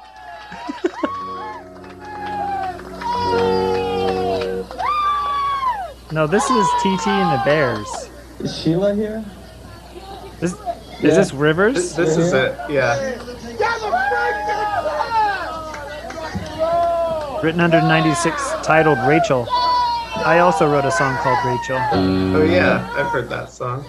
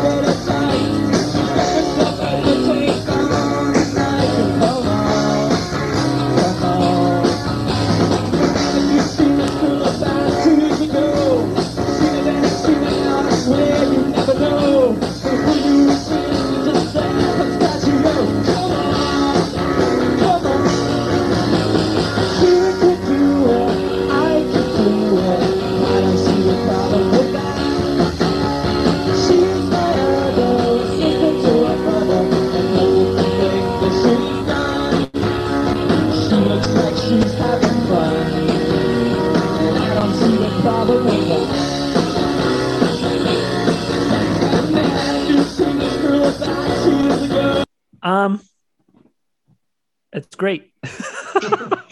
I I think like I'm totally sold on this version of the song. Like I could hear this and it's like, oh yeah, it's just like ooey you. I'm just like Buddy Holly.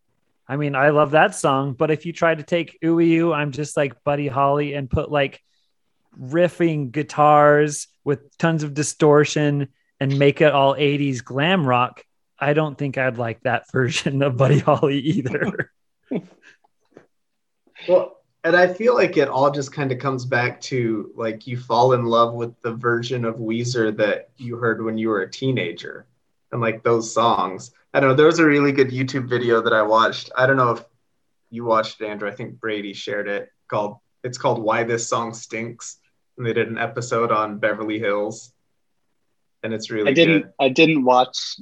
I don't know. I, I I, I, didn't watch it, and then I was talking to Booga, and he said I should watch it, so I did. But it's it's like a guy who's a, a little bit older than us, who like basically it turns into him like exploring these questions of like Weezer and why you love the old ones and not the new ones, and like do people that are younger than us love Beverly Hills because that's the song they knew in high school? And the answer is maybe yes. But um, have you guys seen the SNL skit about Weezer uh-huh. Yeah. with Matt Damon and Leslie? Uh, what's her last name? I don't remember her last name right now. yeah. Anyway, it's, it's, it's so good. Yeah, yeah. Drink my blood, B. Oh, you're a purist. You only listen to the Blue album. You've only listened up to Pinkerton. and he talks about Raditude, and he talks. What was it? It's like, oh, he br- mentioned a song that was just so horrible. Was it Memories? I think it was. Yeah, yeah, yeah, yeah. Oh, oh yeah, memories I in forgot there. about that song. man. I feel like that's kind of at the core of like that kind of topic though about like what it means to be a Weezer fan and like yeah. The thing that's so perfect about it is that if you know Weezer like pretty well, they hit all the talking points that like actually mean something to you and like they they condense it in like a 4 minute just I mean it's perfect. Yeah, it's really good. This is from the Weezer B sides. So is that what you're talking about, Sean? Where they took all the Weezer B sides and dumped them all? No, I I don't think that's it. It's on it's I think it's just riverscuomo.com, which is his website Oh. he's had forever. But he took uh he took the same online class that I didn't finish. And his final project was to put all of his demos online, like for everything. So for some of these albums, there's like 40 hours of demo tracks. Really? Yeah. Is that Whoa. Is that why there's all these YouTube videos of like of This like album. alternate albums. Yeah, like Yeah. albums that don't exist that are all B sides and demos. from- Oh, that makes so much sense. Oh wow. That blows my mind. I'm like really surprised I don't know about this because I kept seeing like like six different Weezer albums that don't exist. And I'm like, where is this coming from? And they're like full on albums that like sound Uh-huh. good. Like she Actual- needs me. Oh, so bad. I don't like She Needs Me.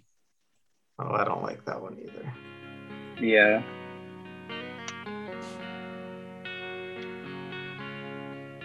In this big bad world, there's things I do. She needs me,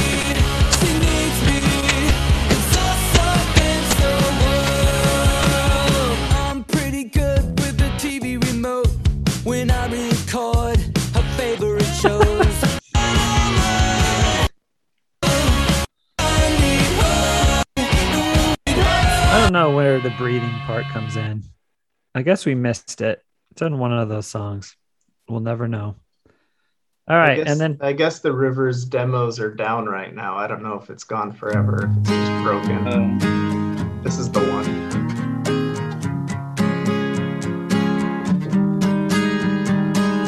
I don't invest in stocks, I don't invest in bonds. Who needs real estate when I got you?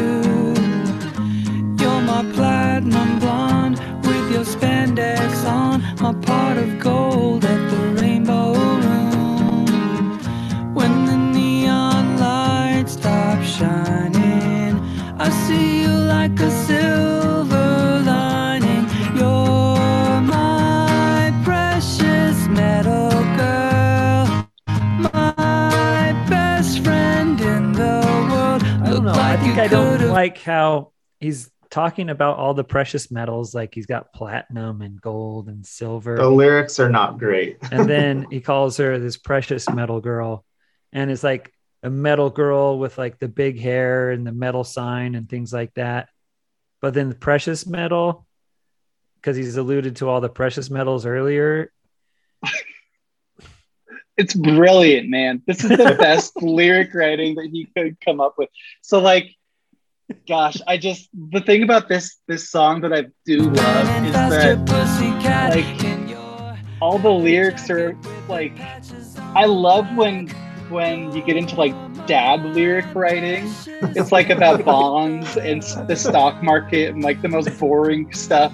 But again, he's still writing as if he's like a 16, 17 year old boy with a crush on like a metal girl at school. And this is the way that he like can make it relatable to a 52 year old man still. you just explained why it's bad you didn't explain why it's good No, that's brilliant. who, who else is writing music like this right now? Who else can do that? i mean that is so true nobody's writing songs like this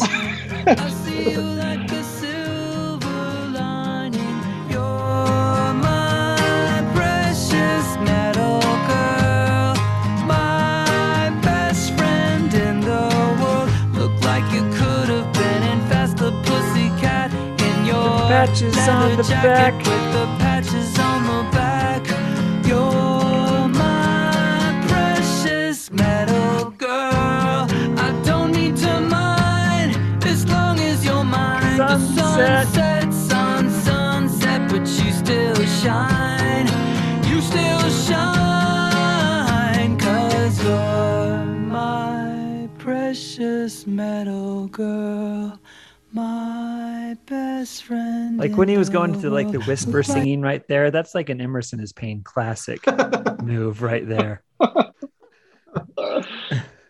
tyler's love like singing about tyler but uh, sean you got the lyrics funny. there about how like uh sunset on sunset and the other rhyming with I I don't need to mine as long as you're mine. I think he's talking about mining for precious mining metals. for right? precious metal girls Yeah. Yeah. Like, it's very literal. i don't need to mind as long as you're mine you're my sunset on sunset There's I don't know. There's something about acoustic Weezer that when it's Weezer. done right, it like Sean loves really it. works for me. sean loves acoustic weezer and, And i love acoustic here. modest lyrics- Mouse. Same here. These lyrics are like just the level of bad that I notice that they're bad, but they don't really bother me that much. Like I can I can overlook all of the corniness to the lyrics. You know I what? just I think I'm sold. I'm think I'm sold on it. I turned it and I like it now. Even though it's like it's so bad it's good now. Just especially with the I don't need to mine because you're mine. That's a good one. I don't you would see if you if you submitted that for like your poetry class in high school, you would get an F. oh. Oh, keep on Like, going. I don't so re- read the whole thing, Sean. Just that just that part. I don't need to mind Re- because you're Wait. mine. The sunset doesn't sun what? It it cut out for me. Oh. Andrew was talking about how you would fail your poetry class, but Rivers graduated from Harvard and he still writes these lyrics. I know he's the successful English major of the two of us. Oh, sorry, Sean. Yeah. No, I So- want you to read it like a poem. I don't need to mine as long as you're mine. The sun sets on sunset, but you still shine. You still shine because you're my precious metal girl into the chorus. So another California um, allusion to Mhm. Yeah. sunset. Was it about the Pussycat? Is that the band or I'm guessing that's a band. Looks like you could have been in Faster Pussycat. Rock band. They're Oh, yeah. Uh, like an 80s They look rock like a glam. They look like an 80s glam band. I'm telling you, They're- Rivers. I mean, these lyrics are more deep than you might realize, guys. The the first Google result is fasterpussycat.com. More than three decades of sleaze rock. So, yeah. So I tell you that you could have been in Faster Pussycat with the patches on the with back. your leather jacket with the patches on the back. okay, love it. No, 'Cause guys, She's a precious metal girl, but it's both kinds of metal. It's clever. Patches on the back. You're my precious metal girl. I do like that acoustic sound though.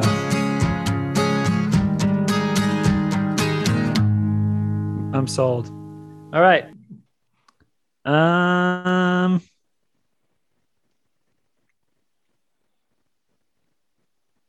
I don't know where the breathing was, Chad. I remember it and I remember not liking it, but we Yeah. I don't it remember somewhere. this at all. Like, if, if we can't find it, you need to send it to me after because I I don't know what this breathing is, and I've I've heard a lot about it now tonight. Uh, yeah, it was the breathing and the the jazzy um, interlude in piano, playing on my piano, were the things that I wanted to talk about. Um, I'm trying to pick a favorite here.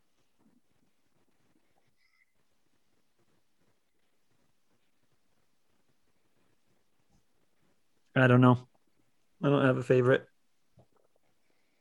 I think beginning What of it- the end is my favorite. Is that what it's called? Yeah, I like beginning of the end and Precious Metal Girl. Those are kind of tied for me. Yeah. Although this song starts with a an ambulance, which should be illegal. I agree. yep. Because if you're driving, you're gonna pull over. Yep. I hate it. It's very realistic sounding too with headphones on. Yeah. Looks like this volcano's gonna blow. Yeah, this is it. I like this one. True. All right. Beginning of the end is good. It's a fun listen. You can skip uh, one more hit, Blue Dream. Uh, I skip Sheila Can Do It because I don't like it, but I can see how you could like the old one. But yeah. All right. That was um that was uh Van Weezer. I think we covered it. And one more song, and then we should be done till the next time he makes two albums. This is uh. Weezer called Lost in the Woods from Frozen 2.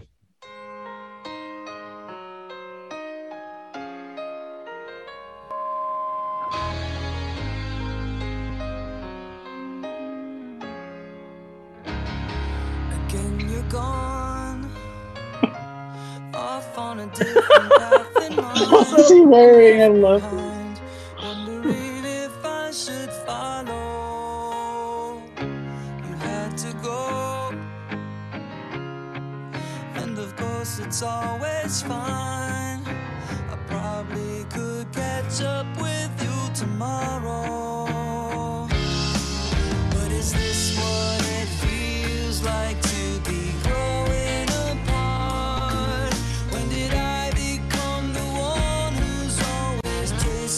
Heart? Sorry, guys.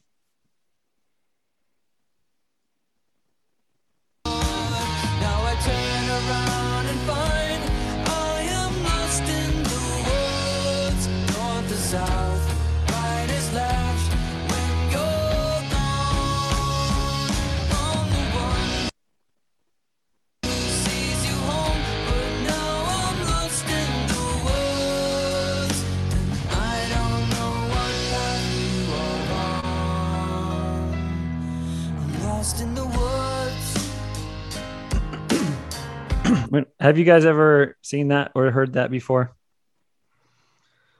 I did not realize this existed. And then I, I, I looked at that text because I was like, didn't say Chad didn't Chad say there were two albums and then another song? So I watched this today while I was working. I was like half watching it. Like, this can't be a real thing. I forgot that this exists. Like I knew I know that this is a thing, but like I actually don't know this song at all. At all. And I don't This think that I was- saw it. Did you Yeah. ever see Frozen 2? Did any of you guys see Frozen 2? I No. saw it. I think I was only kind of half watching it, but yeah, I saw it. Oh, this this, is like this played in the credits, right? No, this is like the guy Kristoff. He does he goes off away from like Anna and Elsa and has his own adventure in the woods for like 15 minutes. And halfway through, he gets his own song where he just sings an 80s ballad. And during and in Frozen 2, it's got him like looking at the camera and then another fade in of him like 80s style, like two two heads. And like it's a total rip on like an 80s music video in the middle of Frozen 2 and it's so random. And it's this song. And so like all these things with Kristen Bell and him like standing up to like a pine cone with his hands over his his headphones or whatever that's like ripping off what they did in the cartoon movie Interesting. Yeah, I, Wow. no, I, I think they did play this the Weezer version of it over the credits though. oh okay like the Weezer song over the credits but yeah, Yeah. but the song into Lost in the Woods was just a song in the middle of Uh huh. Not Weezer. It's just like a the Kristoff character singing it. It's Speaking bizarre. of, yeah, this is very bizarre. Uh, yeah, I actually don't know this song, and I don't think I like it like what I've heard so far. Um, But this does make me, yeah. Sorry. no, The next step was a question of how. I never thought it it's so sincere.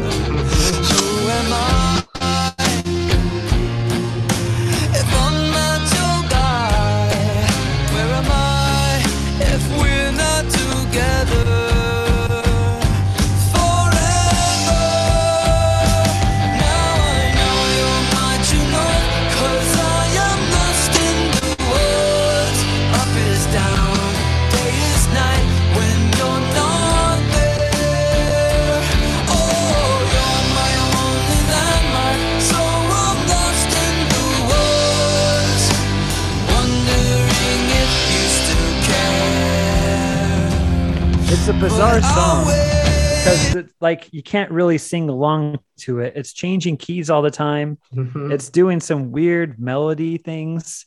It's a bizarre song in a straight movie, and it's really out of place. And I loved it when I watched it. I'm like, what is happening in this movie? Like, is this for real? Am I really watching this music video in the middle of Frozen 2?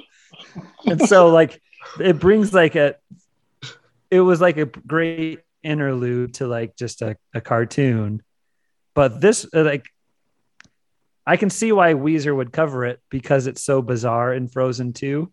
And they're like, it's a, it's uh references so many 80s uh ballad music video tropes inside Frozen 2 itself. And so that's what they're trying to recapture here. I don't think it works though, especially with Weezer's 52 year old face and glasses in a costume and Kristen Bell just looking at the camera. I don't know. Looking at a place. I do feel like Rivers hasn't aged though since like 1997. Like Mhm. he he actually looks very young still.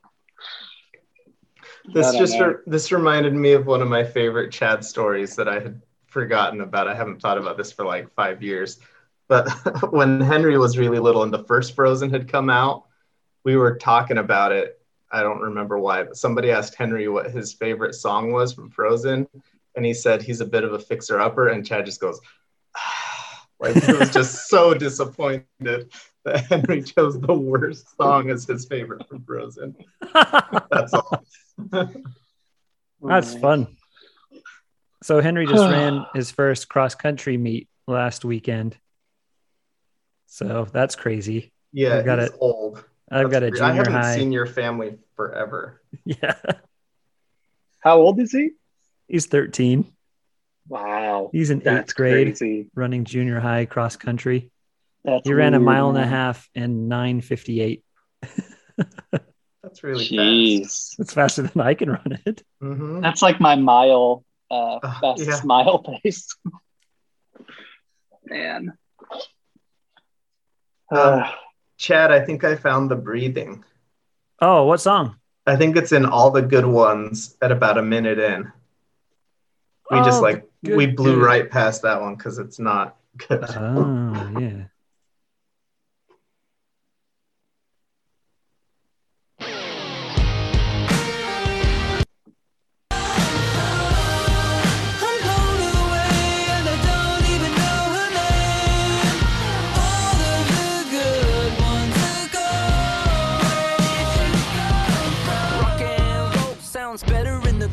I just love the way she plays guitar. When she dies down on the whammy bar, she'll be stuck on repeat. Repeat in my head, got me checking my pulse, making sure I'm not dead.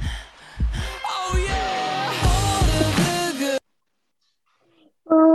good. Uh, is that it, Chad? That's it. Oh no. Repeating my head, checking my pulse, make sure I'm not dead. Oh yeah. Oh dear. I, it's like serious, like secondhand embarrassment when I felt when I heard that the first time. Um, like like the cringe was so real. It's like, oh no, What have No, you done? The- why Uh, you're who didn't Why? step in? Who didn't step in well, and and say no? it, it like kind of builds too because he's singing about how the girl plays guitar and how he likes how she how she uses the whammy bar and right then the guitar like you know it's you're doing something when the music is doing what you're singing about and then he goes from that into the heavy breathing second repeat, Yeah. repeating my head. Oh, oh, just that whole 15 seconds there can just be taken out and the it would fix it. It made me sad. It's a downer. Thanks, Sean. you got it Oh, I'm excited that I don't have to like have Weezer going in my head. Kate, I have I have one more thing that we should do. Um, so today, the AV Club released an article called "Every Weezer Song Ranked from Worst to Best," and it has like every Weezer song, like all the B sides and everything. So like Wow. it's a, it's a list. So the point is that you disagree and fight about it in the comments. But I'm curious what your guys like number one of all time Weezer song is. Best or worst? Best. Oh man. Wow. My Well, I, I'll I bring have up. some like I have some first reactions, but Chad, I, I'm still like digesting that question a little bit. I don't know, uh, Chad, do you have uh, A quick response. I'm gonna say it's from a blue, That's where I was And- leaning. and I'm gonna say it's a where'd it go?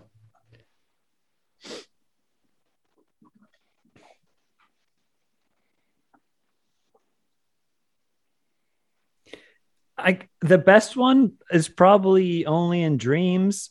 That's what I was gonna say too. That's that's the song that I'm chewing on. I think As that's the best Weezer song. I don't think there's a better Weezer song than Only in Dreams. I love My Name is Jonas. That's number 16 on the list. What's number one? So my number one is Yeah. Fa- Falling for You, Yeah, Pinkerton, yeah. Falling number- for you is really good. which I think is 33 on their list out of like 250 or something. But their Uh-huh. number one is In the Garage, which I don't agree with. I love that song, but it's not the number It's one not of all the time. number one song of all Weezer is in the garage. Like, I mean, Mhm. that's a fine song, but it's not like the. It's not even the best. Oh, It's it's not even in No. the top. It's not in the top fifty percent for me. it's That in the song top kind of sucks. Uh, and the and it's got the harmonica. no, that's a good song. It's a good. it's song. a good It's just- song. It's just like not even the best song on that album. What's the top Definitely. five on that list, Sean? Okay, top five is In the Garage, Across the Sea, El Scorcho, Say It Ain't So, and My Name is Jonas. nope. And then it's Susanne. That's a deep cut for number six. Might agree with that one being in the top ten at least. Island in the Sun, Surf Wax America. That's another one that like that's fine, but that's kind of a throwaway for me. Uh, El I would Scorcho pick- is fun, but it's not the top five. I like El Scorcho a lot. I'd probably put that in my top five. I would pick Surf Wax as like one of the best songs on on the Blue album. Surf Yeah. Wax and Hol- Holiday actually, I think I love is Holiday. my my Yeah, most Holiday's like great. I think Holiday might be like my second favorite after Only in Dreams. That's number 13. Holidays. Yeah. And I Hmm. guess the the first the highest ranked song that isn't from the Blue album or Pinkerton besides Susanne, I guess, is Burnt Jam at number 17. No, it's No Burnt way, Jam. dude. You got to put the B Burnt on. Jam. Yeah. So this is That's- one of those lists no. where you go down and no. literally fight about every single thing on the list. They just did that just yeah. for this purpose, Uh-huh. this only purpose. That's interesting. I, I think my number two song, maybe even my number one, now that I think about it, uh, favorite song is You Gave Your Love to Me Softly. I love that song. That's pretty high on the list, I think. I think that's like the tightest pop rock song that's like maybe ever been written. It's so perfect. It's number 27 on the list. So like It's, way Many- better than In the Garage. Like way, Yeah. way, way better. So this is out of 205 songs, so it's almost in the. Gave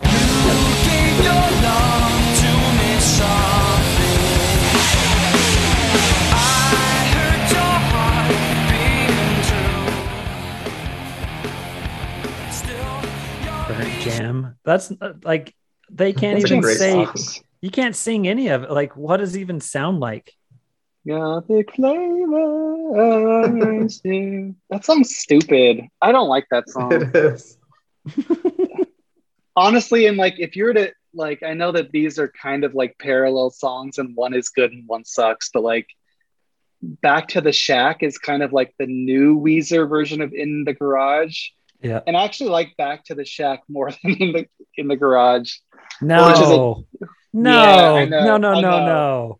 I That think is do. controversial, right there. I think that's very- Heart Songs Yeah. is another version of the same song, but probably the worst of all of those.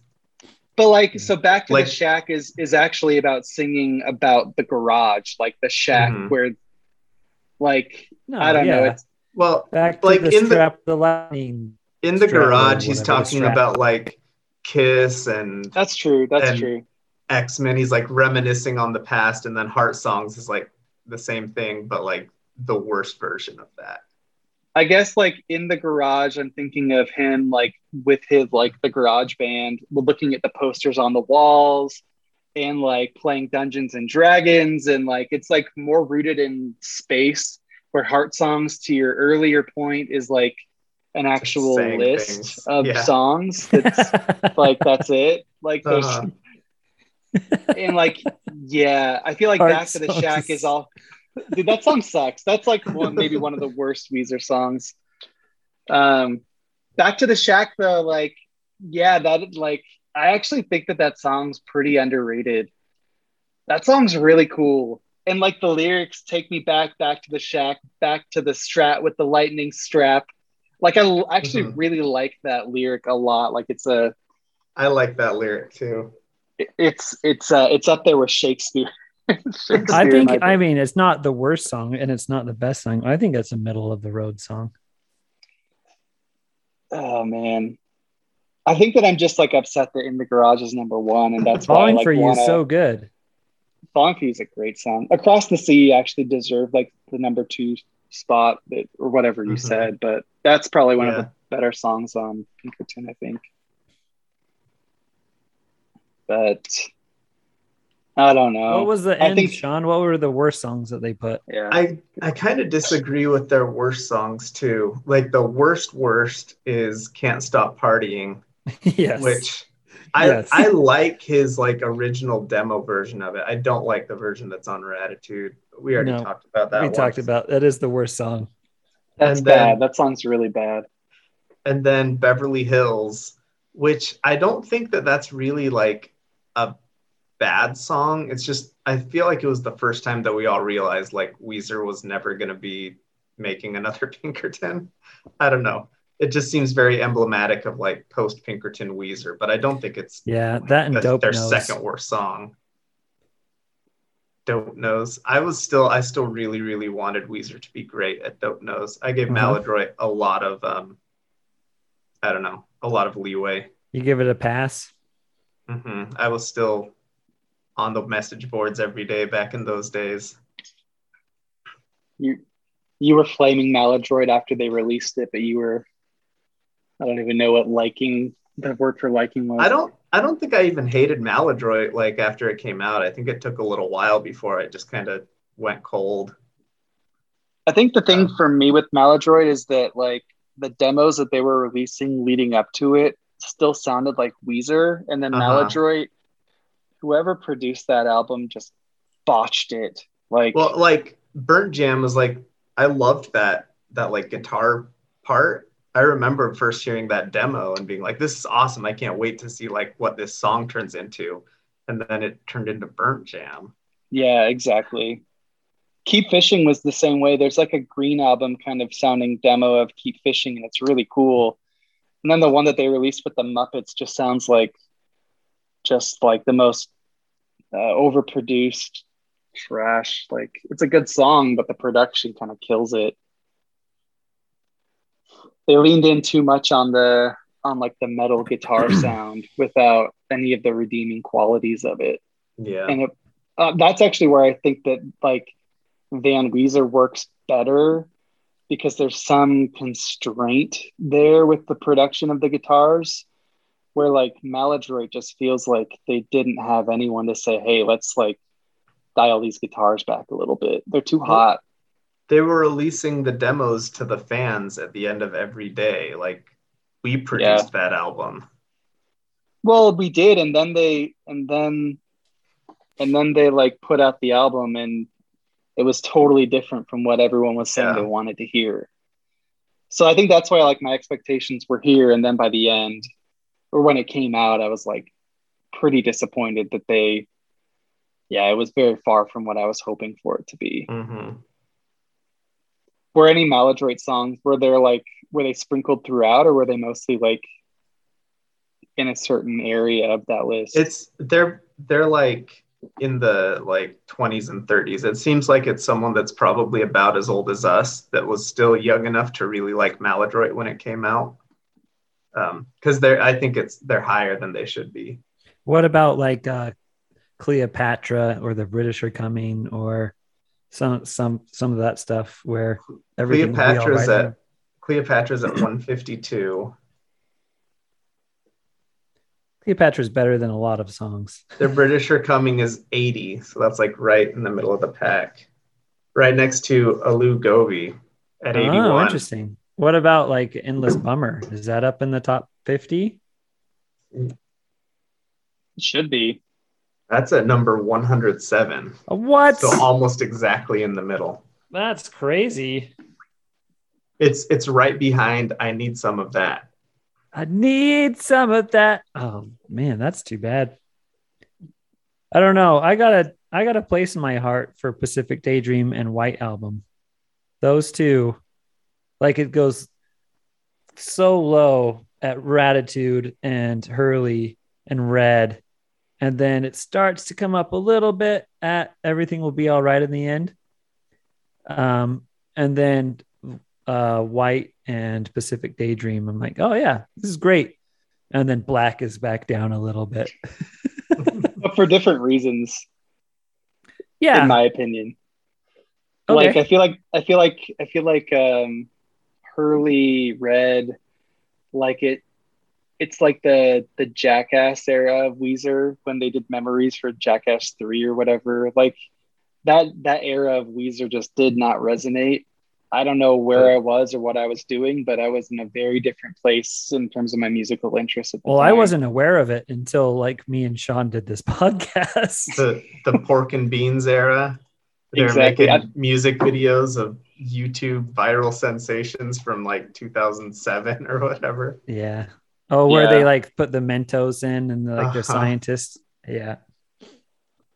And then I feel like Black is not as like so that's still like sounds like Weezer in the in the sense that like the production is still electric guitars and whatever. But the Black album I feel is again kind of more like a pop sensibility Uh huh. with and so like I just it doesn't click for me the same way where like I want to pick up my guitar and play these songs and sing Yeah. them. Um, so that's why like black for me isn't it's it's not as good for like a different reason about the production. Like they're it's okay. Like I, I actually would not be upset to put that album on and like listen to it. Like it's a it's a it's an okay album, but like Yeah. And I'm skipping Teal. I don't consider Teal a Weezer album. I don't either. I don't either. I don't even know what I would consider it, but it's not a Weezer album. Nope. Oh, Like, everyone it- look I- at the camera and smile. Three, two, one. Good job, everybody. Yeah, Teal was like out for what, like three months before another album came out and just like didn't give it any time to stand on its own legs. It was such it was a surprise for sure. I mean, Yeah. who knows when a next Weezer album's going to come? It's going to be two a year. Yeah, it's amazing. It's the best. I freaking love it. oh man. All right, guys. Well, I need to sign off. What do I call these? Do I call them Chad and Sean? Do I call them Weezer? I don't have a folder. I don't know. You can put me featured as, as a special guest. I won't be offended. Well, Chad and Sean listens is a thing that we do. We did Modest Mouse, we did Mason Jennings, we did Weezer, and then we did Weezer featuring Andrew, and then Weezer featuring Andrew part two, two years later. Right on. Are we doing any All right. other ones, Sean? I, I thought of one the other day, but now I can't remember what it was. Another band that we could do the deep dive on. All right. Well, hey Andrew, Oh, thanks yeah. for have thanks for coming on and being on here for two hours and forty minutes. I really want, uh, yeah, I want, I want Chris Hermelin to listen to this, and I want to hear his reaction to it. He's, he's my Weezer board friend, so. uh yeah, does Chris anyway, love Does Chris love New Weezer? I think so. Because I think of okay, I know we're over, so I'll, I'll go fast. But I like just have one to of, pee really bad. That's why I'm trying to jump Okay. off. I'm not gonna. I'll, I'll go fast. So I uh, we had like a, a discussion about Simpsons on It's been so long. like several years ago. And like Chris is just like so on board with new Simpsons. He's like, I, I'm glad that it exists, even if it's not as good as the old stuff. Oh, And I want to love new Simpsons, just like I want to love new Weezer. Like I can't get into it the same way that Chris can with Simpsons. I just wonder if he's the same way with Weezer. I think so. I mean, we text all the time about like the new albums and stuff, and he's the reason that I knew about Island in the Zoom. And Uh-huh. again, I was I, like, he was really trying to get me to go out to New York to see the Weezer show, um, like a couple weeks ago. So Mason He's Jennings on did the same thing where he did like a Zoom concert where he played one of his old albums like all the way through acoustic style, and it was great. You should check it out. Bye, Andrew. that's fun. Bye, guys. Bye. It's been fun. see ya.